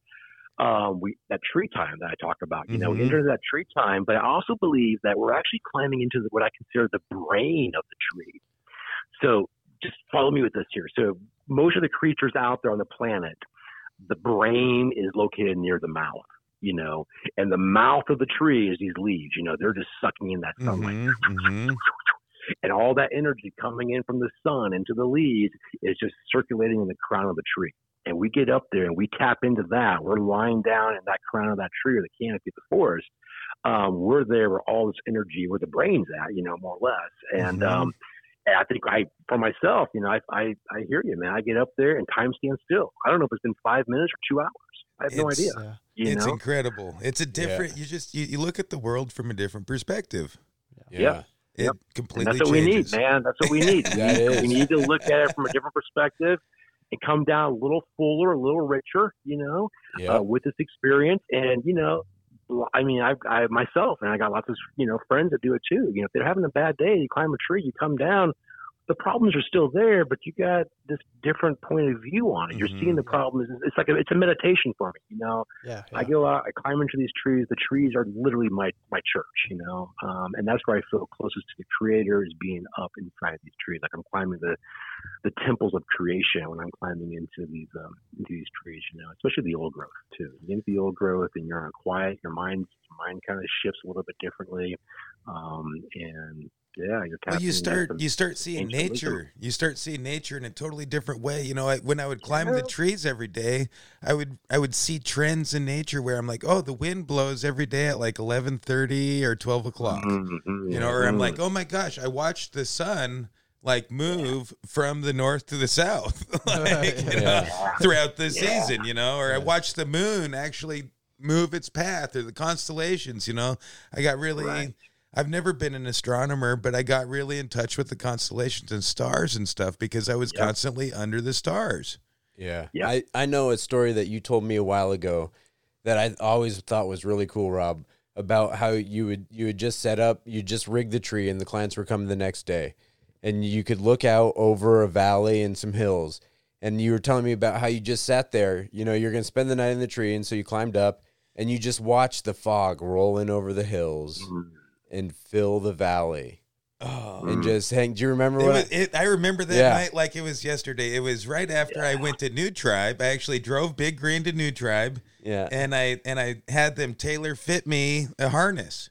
I had I had uh, Viola and and the folks there like take all my measurements and build a harness for me. Yeah. And uh, and on my trip back from them doing all the measurements and everything, I I saw some trees on a hill when I was on Okay, I-5. so it was a trip back. It wasn't setting up lines. No, I wasn't actually Okay. doing a guided climb, but I, I saw some trees on a hill really far away, and I was like, I wonder if I can find those trees. And I just pulled off on the next exit and started taking roads and like drove for like an hour or two to find these trees and just kept kept trying to find them, kept trying to find them, and then I finally th- thought that I found them. I mean, who knows if I really did, but Right. It's better for the story. right, it's better, man. It's it's all better right. for, Yeah, but better it for the does story it matter? Oh, I got out. I You climbed know? up the mountain, man. I climbed up the fucking mountain with all my ropes and throw balls and gear and everything for no freaking reason. Because I got a wild whim to. You had a new harness. trees, you know? You had a new harness. well, you they wanted hadn't to built it change- yet. Oh, I okay. was still in the in the what was that? The first uh, there was the old Buckingham. Oh yeah, yeah, yeah. with the bosun seat. But but I I hiked up there and climbed up and and there was something called the tree frog. Frog. I had just bought the tree frog. I was so excited about it. Uh-huh. It was like a little seat that you like Yep. rig up, you know? and a little seat that you can tie onto the branches in the trunk. And I sat in it at the top of the tree, and I watched the the fog come in, and it rolled in, and it was so thick. Oh my god, it was just a wall of white, and it was like this big cloud, just like it kept flowing like a wave or an ocean toward me. And then I remember it hitting me, and in a, a half a second, I couldn't Mm. see anything. I went from seeing everything to nothing, Wow. Yeah. and I was Mhm. completely blind. I couldn't even see two feet in front of me.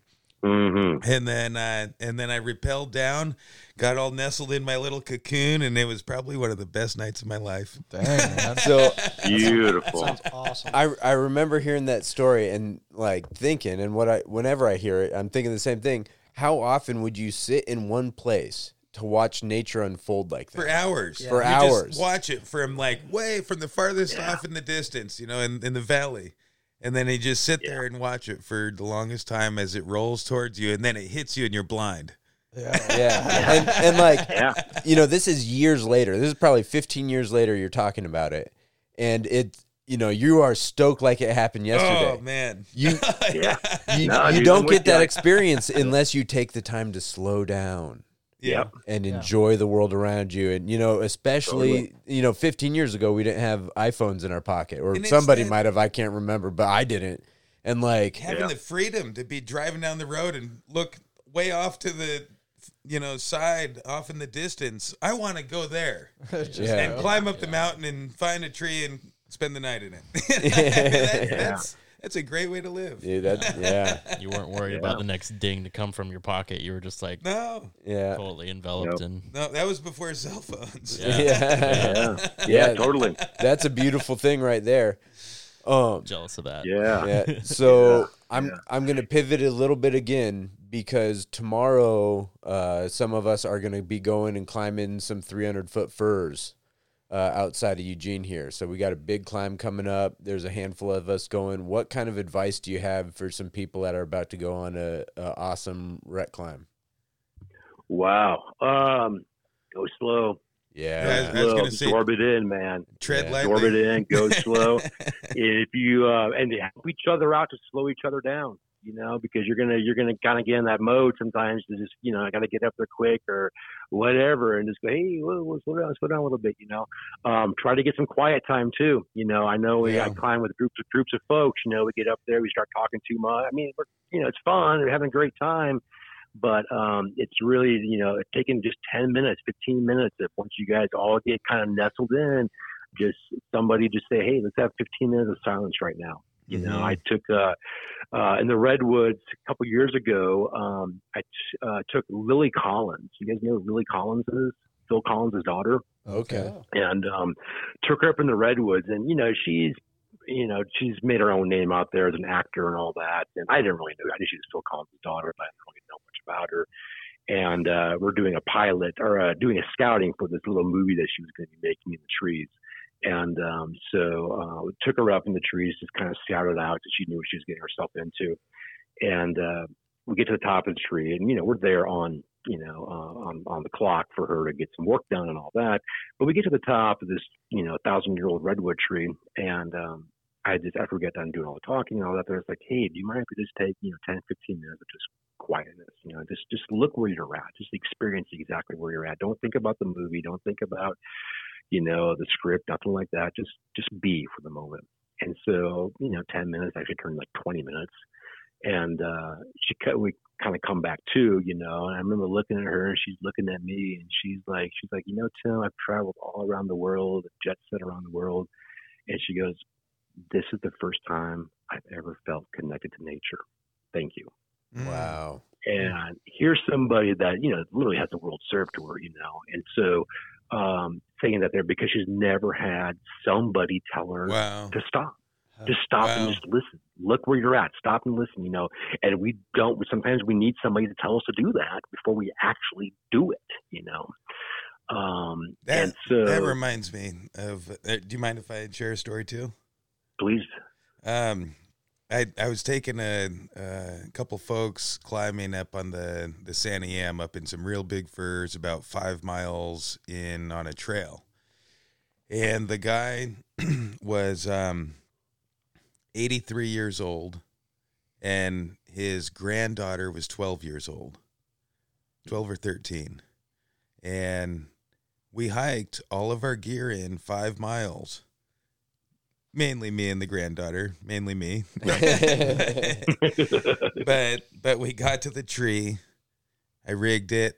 We got everything set up.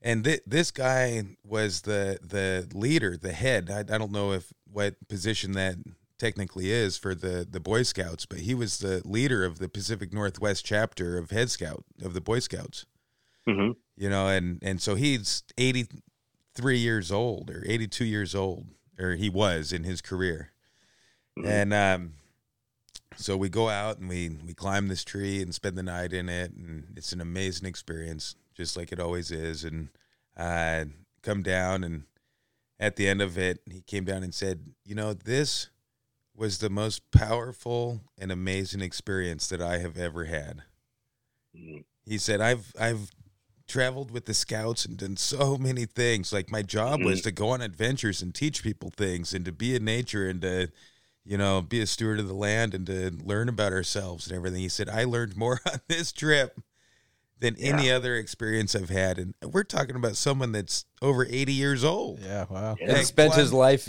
in nature. And Yeah. Hundred percent. He said, "This is it. This is the pinnacle of my of it. my experience in nature." You know, Right. I said, Right. "Wow, that's so cool." You know, to- Wait till the fog hits you. Yeah. Right. Right. Right. Wait till you're trying to nap and you're paralyzed, stuck in the mycelium network. exactly. Hey, that's just a taste. That's Yeah. just a taste, man. It's a taste, you know. Yeah, it's true. It's true. It's true. You know, because you know you climb that tree the next day or whatever. That experience, the experience just it just gets ten times full each time you do it. Yeah, You know, it just gets it gets better and deeper and yeah, yeah. I mean, there was that similar similar type of a story. Um, was down the Amazon and um, was went off to this remote village. Um, this eco village is way back in the flooded forest, uh, where these people are literally a third of their life they're aquatic people. You know, there's just no land to walk on Whoa, uh, because of the wow. rains and everything flooded. So all the houses are built on stilts, you know, and the lodge that I'm staying in is actually built on floating on logs, you know. So as the water rises, the lodges rise and all that too. And um, beautiful place, you know. And it was, you know, it was a couple day trek to get out to this place. Um, and uh, got to be friends with one of the the uh, translators there, one of the guides, um, and she was able through her, I was able to like get permission to go out and climb some trees out there. This place called Mamirauá, uh, is the name of the, uh, Am- the Amazon areas where the uakari monkeys are, the big red-faced, uh, white, long white coat monkeys live at. I think they're endemic to that area. But anyway, um, I go out there, I get to climb in, and as I'm climbing, one of the local uh, guys come by, an elder, one of the local elders come over, and he sees me, you know, climbing the tree. At this time, there was, you know, there's some land. It wasn't during the flood season, and um, he's talking to my translator. He's like, um, "Hey, can I try? I want to do that. I want to. I want to see what do what he's doing, you know." And so I come down, and Fran says, "Hey, you know, so and so, he wants to do this here." It's like, "Well, you know, it's getting late, you know. I gotta, we gotta get back. So how about tomorrow? You know, come on tomorrow, and uh, you know, I'm happy to take him in the tree. I'd be thrilled to. This guy's, you know, probably late 60s, early 70s or so. So come back the next day, and of course, when he comes back, he comes back with a bunch of friends. You know, like half a dozen or so. And um, and they're they're they're kind of making fun of him, you know, right away because, you know, a lot of these you go down into these remote areas, and climbing trees is for children. Adults, you know, grown men don't climb trees. Only the kids climb the trees to go up and gather fruit or whatever. But it's not a man thing to do, pretty much, you know. Um, but this guy, come to find out, he's one of the elders of the village. Um, and he's the, you know, I wouldn't say the shaman, but he's the one that he knows where all the edible plants are, all the medicinal plants. He knows where to fish, when to fish. He knows how to read the, the, uh, the rising of the waters. He he knows this land literally at the back of his hand. You know, he just knows everything about this land. So, uh, very well respected man in the uh, in this area of the Amazon. And uh, um, of course, I don't speak any of his language. I speak a little bit of Portuguese. He spoke a little bit of Portuguese, but not enough for us to communicate at all. So as I'm um, explaining through my translator, you know, to him to how to do this, you know, so he starts, you know, going up. He gets about I don't know five, six feet off the ground or so, and uh, all of a sudden his buddies start. They say something in their language, and they all are just cracking up laughing. Oh my god, they're just roaring laughing. So I look at my translator, like Fran. It's like, what do they say? What do they say? She's like, I can't tell you. I'm too embarrassed. Like, oh, come on, come on, tell me. What did she say? I can't tell you, Tim. I can't tell you. Come on, tell me what they say. And she looks at me, her super red face. She says, Tim, they're telling him to breathe or he's going to blow his balls out. He's like holding his breath. And, you know, he, he's not a little guy. He's a big guy, but it's like, okay, that's fun. Breathe, you're going to blow your balls out. Yeah, that's, that's pretty fun, actually. Yeah. So anyway, we get um, uh, we get up through that through the lower canopy, and we're now I don't know probably 20 meters, 30 meters up in the tree or so, and um, uh, the ground guys they can't see him, so they they take off. It's like it's not fun to make fun of him anymore. He's you know, so they all leave. So it's just him and I at the top of this tree, and we're overlooking. It's, semi a semi emergent tree, so we're overlooking the whole Amazon forest right here. Um, and I look over at him and I see a tear coming down his eye, of his eye. And I give him that universal kind of that thumbs up, like everything okay, you know. And uh, he looks at me deep, deep, deep stare into my eyes. You know, we lock eyes, and he gives me a thumbs up. I'm like, okay, things are good. Things are good. You know, I didn't know saddle pinching. I have no idea what's going on in his head right now. And uh, so we um, thought the sun's kind of going down. And I know, you know, we should get down before the sun gets too far down because once the sun goes down, it's pitch black underneath the canopy there in the Amazon. I mean, like 2% of the light gets down through the forest during the middle of the day. So it gets pretty dark really quick. So the sun's starting to set. So I look at him like, all right, we got to head down. So I'm showing him how to descend, you know. And we get down to the ground. Um, he's kind of has his composure back now. And as we're de-rig, as I'm de-rigging everything, I go to Fran and I asked her, like, hey, can you can you just ask him, you know, is he okay? You know, because there was something emotional that happened in the tree up there. I just want to make sure he's fine, you know. And so she does. She goes over and she's talking to him, and as he's talking to her, she starts tearing up. And uh, I'm, you know, I'm trying to mind my own business, but at the same time, I'm looking over there, so I'm pulling the ropes out, and he, you know, comes by and says, "Oh, Brigada, thank you for the experience." And he takes off. So I look at Fran. I'm like, "So what was that about? What was going on?" And she got herself back together, and she's like, "You know, Tim, this guy is that guy. He's that guy that, as I mentioned earlier, that knows the forest like the back of his hand. He knows where all the edible plants are, the medicinal. He's the guy that everybody goes to when they have problems um, or if they're sick. He's the the healer of this village, you know. And he took a lot of pride in knowing his home. He knew every trail. He knew all the animal trails. You know, he knew, um, you know, when the animals were going to be coming through. He knew where everything was at. But this day here, he realized he only knew one layer of his home. And what a Mm. shame it would have been to have gone to his grave thinking he knew his home, but only knew one layer. Wow. And now he realizes there's this whole other part of his home, the rooftop of his home, that he didn't know existed, but now he does. Wow! And it would have been quite the shame for him to have gone, you know, claiming to know all this stuff and gone to his grave not knowing this. Wow. Yeah. So That's the powerful. shift on perspective, you know, um, it's powerful, man. It changes people. It does. And Rob, you know it, man. You've taken people up, hundreds of people up. Oh, yeah. man. You know what it's like. That re- People it- come down different, man. I got a, I down- got a great, I got a great story to tell after that one. It's just something that it reminded me of was uh, a woman that uh, was was really um, ultra abled. She was paraplegic. You know, her legs didn't work, and she wanted to go on a climb. I, I forget how I met her exactly, but but I said, yeah, I'll, I'll I can get you up there, no problem. You know, and uh, and I carried her into the tree on my back, like into the woods a ways, and uh, and harnessed her up and set up a, you know, the Z drag with the ID and whatnot, and she pulled herself all the way up to the tree, and it's just this uh, like unbelievable feeling or like this new place that you go into that. It, it was extreme for her because she was paraplegic. She can't even climb upstairs Yeah, you know, but she can climb an old growth tree to the top. yeah, And she there's all these things she couldn't do or hadn't experienced. yeah. Imagine how she empowered she was. There. Oh my god, it's like she was she was more capable than the average person all of a sudden. She can Oh, climb yeah. to the top of a tree. You know, and Yeah. that I mean it's this unbelievable feeling that I could just feel and and hear. I mean, there's another story of of this this girl um, she was probably 12, 13 years old, and it was part of the Canopy Connections program, uh, where I took like 4,000 kids that are between like 12 and 14 up 100 feet in the canopy. And, Mhm. um, and she climbed up, and at about like 15, 20 feet, she just started crying. And I mean, crying, not like a couple tears coming down her eyes. She was like, Mhm. sobbing and crying and I was like, "Do you need to go down? You know, I, I can help you down if you need." And she said, "No, I want to go up."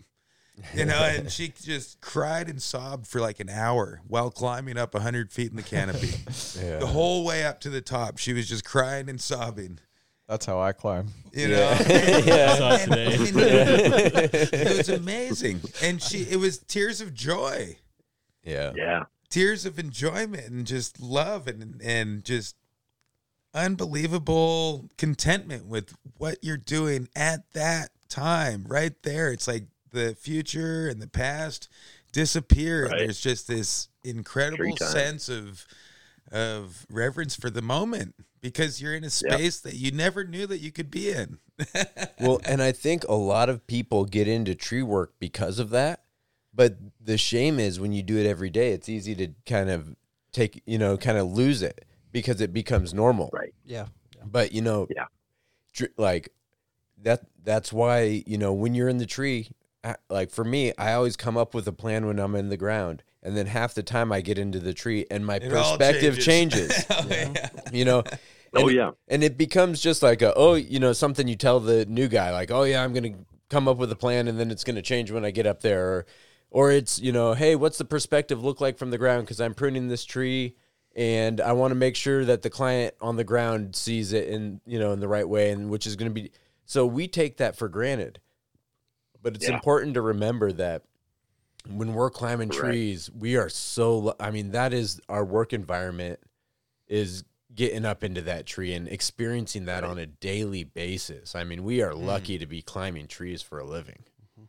Right. you know. Right. You know, and that just you know that just kind of opened my eyes. You guys are seeing that there because I mean I'm working with new people pretty much every day. You know, and so I see that every day Mhm. where these people are getting turned on to the trees for the first time, and then it I relive my first time I did it too. Yeah. Uh, so I feel very fortunate that way. You know that they're giving me a gift. They're giving me a gift to look at life from this different perspective through their eyes. You know. Um, and so, yeah, quite just, yeah, thank, so thankful that, you know, we have, we have these eyes, you know, once again, it goes back to that responsibility to share those eyes and open the eyes of others to the world, you know? Well, it's funny that you say eyes because that was like the other number one thing that I would do to um, to get people out of uh, uh, you know the panic or the anxiety would be I would just stop and I would look at them and say, "Hey, look me in the eyes." You know, look me Yeah. right in the eyes and don't look anywhere else. Yeah. and just breathe and look me in the eyes. And we would look at each Yeah. other in the eyes and we would breathe for 30 seconds, 45 seconds, and it and it's a reset. I mean, try and look at another person Mhm. for 30 seconds or 40 seconds yeah. just staring in their eyes at yeah. 150 feet where the limbs are just starting.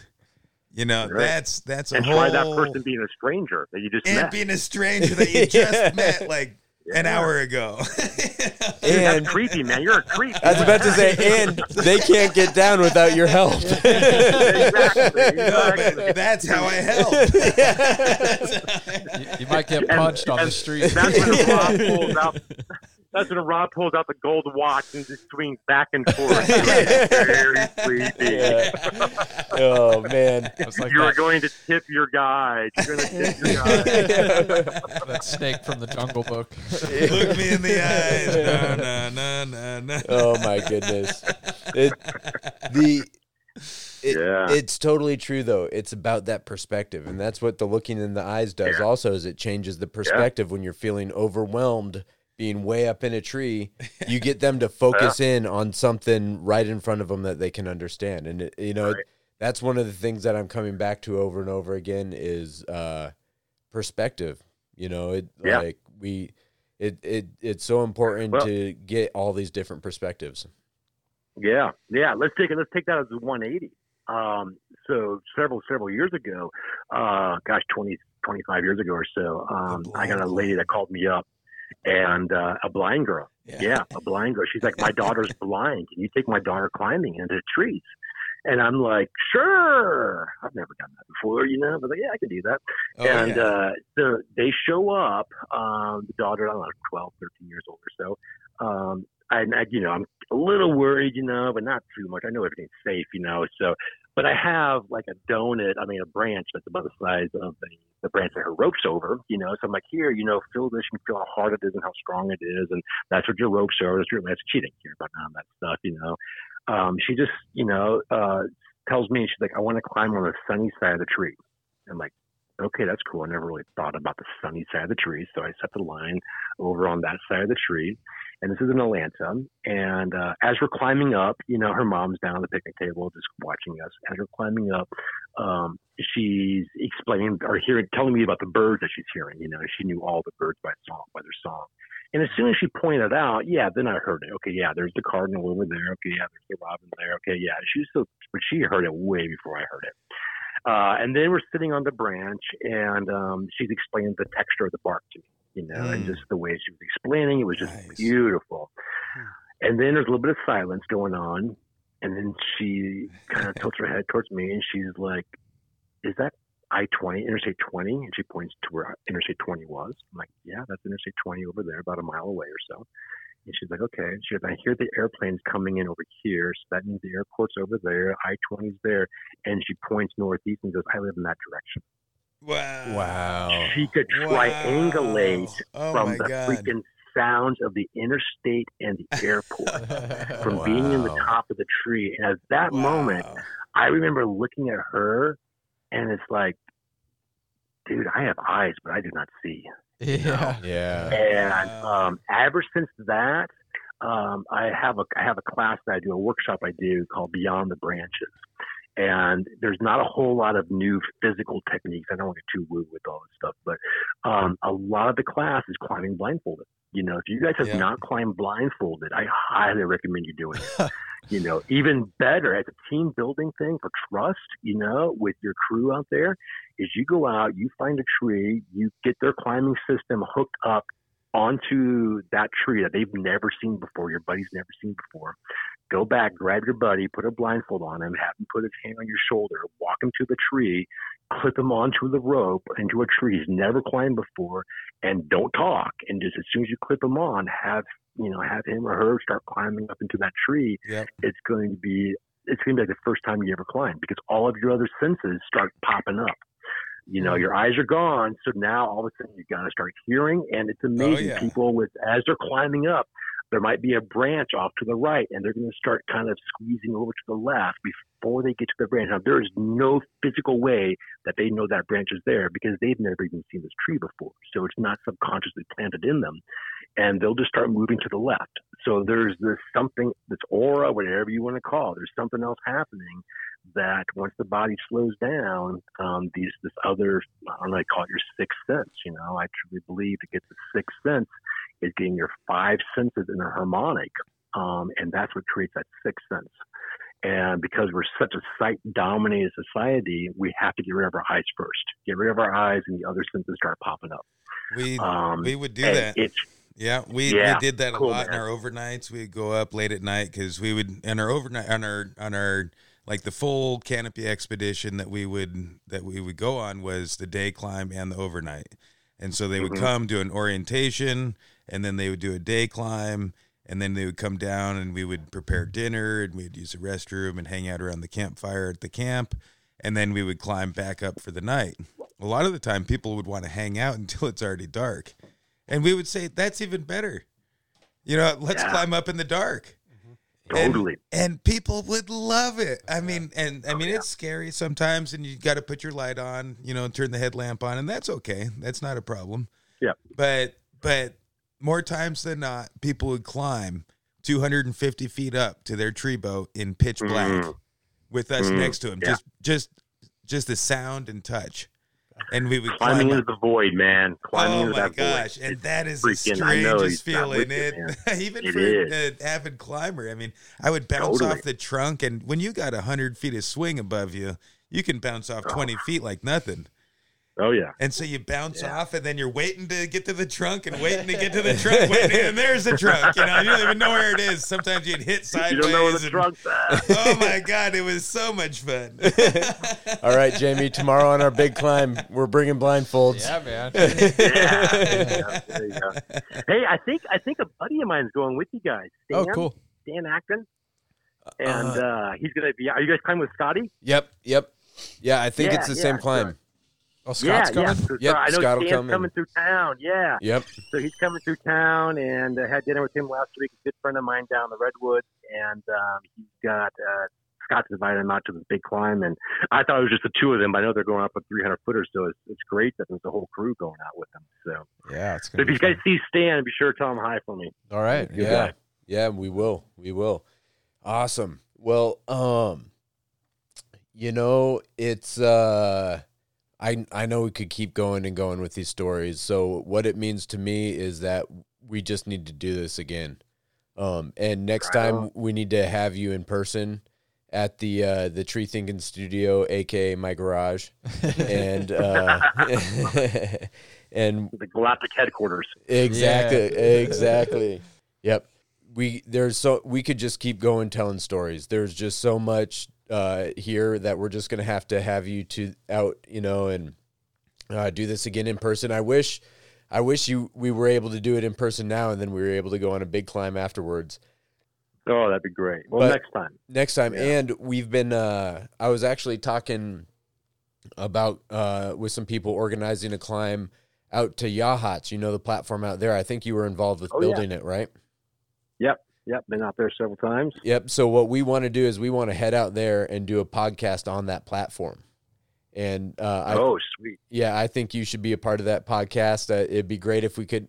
Really, I'd love to have a few of the guests that we've had. You know, uh, you know, get a few people down and uh, just have a have kind of a celebration of tree climbing and have a party and do a podcast to remember it by.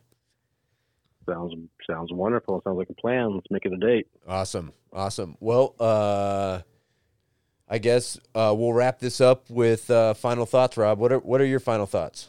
Oh, I'm just glad glad to reconnect with Tim. It's been too long. Yeah, yeah, Right. Yeah, feel the same way. yeah. Dakota, you got anything? Uh, well, I mean, it was a pleasure to hear all the stories. Honestly, uh, just hearing about how the recreational climbs have really changed people's lives kind of gives me a new perspective because I'm personally I'm a I'm a newer climber, and to know what these big rec climbs, you know, like 300 foot rec climbs, do to people, kind of pushes me to really want to do this and it, especially like the blindfold thing that sounds that sounds so oh, immersive yeah. for Yeah, me yeah. Yeah. i i i'd be willing to do it my first time honestly. Just go for it. Um but i want to see both both sides of it. Um so yeah i i appreciate uh the stories tim and uh very good to meet you even if it was over Yeah, the phone Yep. yep. hopefully we can It meet in person mutual. someday Uh, I'm sure. I'm sure the throw lines will cross soon. I'm sure will. sounds good Isn't that a bad thing? Yeah. Like fishing lines. Cool. Yeah, I just want to say, you know, thanks, thanks for your stories, and uh, you should write a book. I want to hear about Yeah. Yeah. your early years when you're doing those kind of guerrilla climbs, like scoping stuff out in different countries. Um, Yeah. or just Yeah. come on again and we'll hear about those stories. Yeah. There you go. Audiobook. yeah. But yeah, uh, Yeah. thank- Writing writing a book takes a lot of patience and uh, commitment.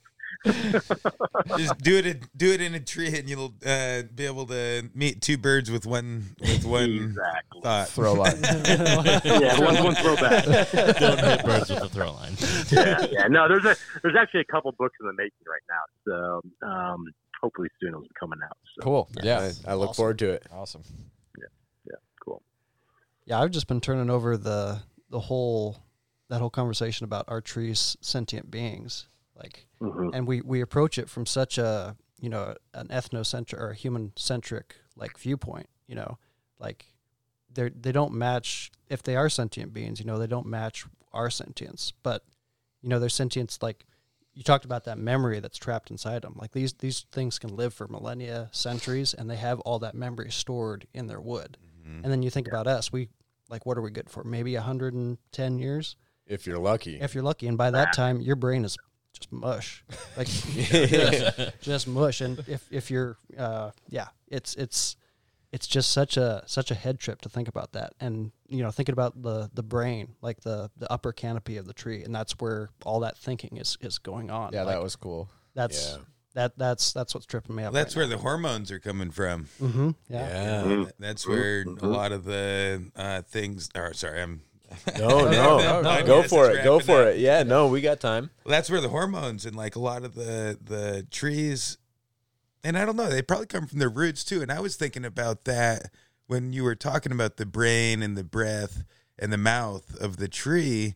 I was thinking, well, the roots are kind of the mouth of Right. the tree too. It's almost like the the tree has the canopy and the stomata and the the you know, and even on the bark, there's chlorophyll and it and Yeah. it oh, has that. Again, we're trying to personify a tree, and a tree is inherently it's A not tree. it's not a person, it's a tree. yeah, But like again, if we're trying to personify it, like I think that takes away from what it actually is. You know, like No, we're, we're it trying minimizes it, it. it minimizes it, right? We don't appreciate it for what it is because we're trying to put it inside our own little Our, box. our wood stove. our wood stove, or our wood stove, or our chipper, or trying to fit our chainsaw through it. But it's not.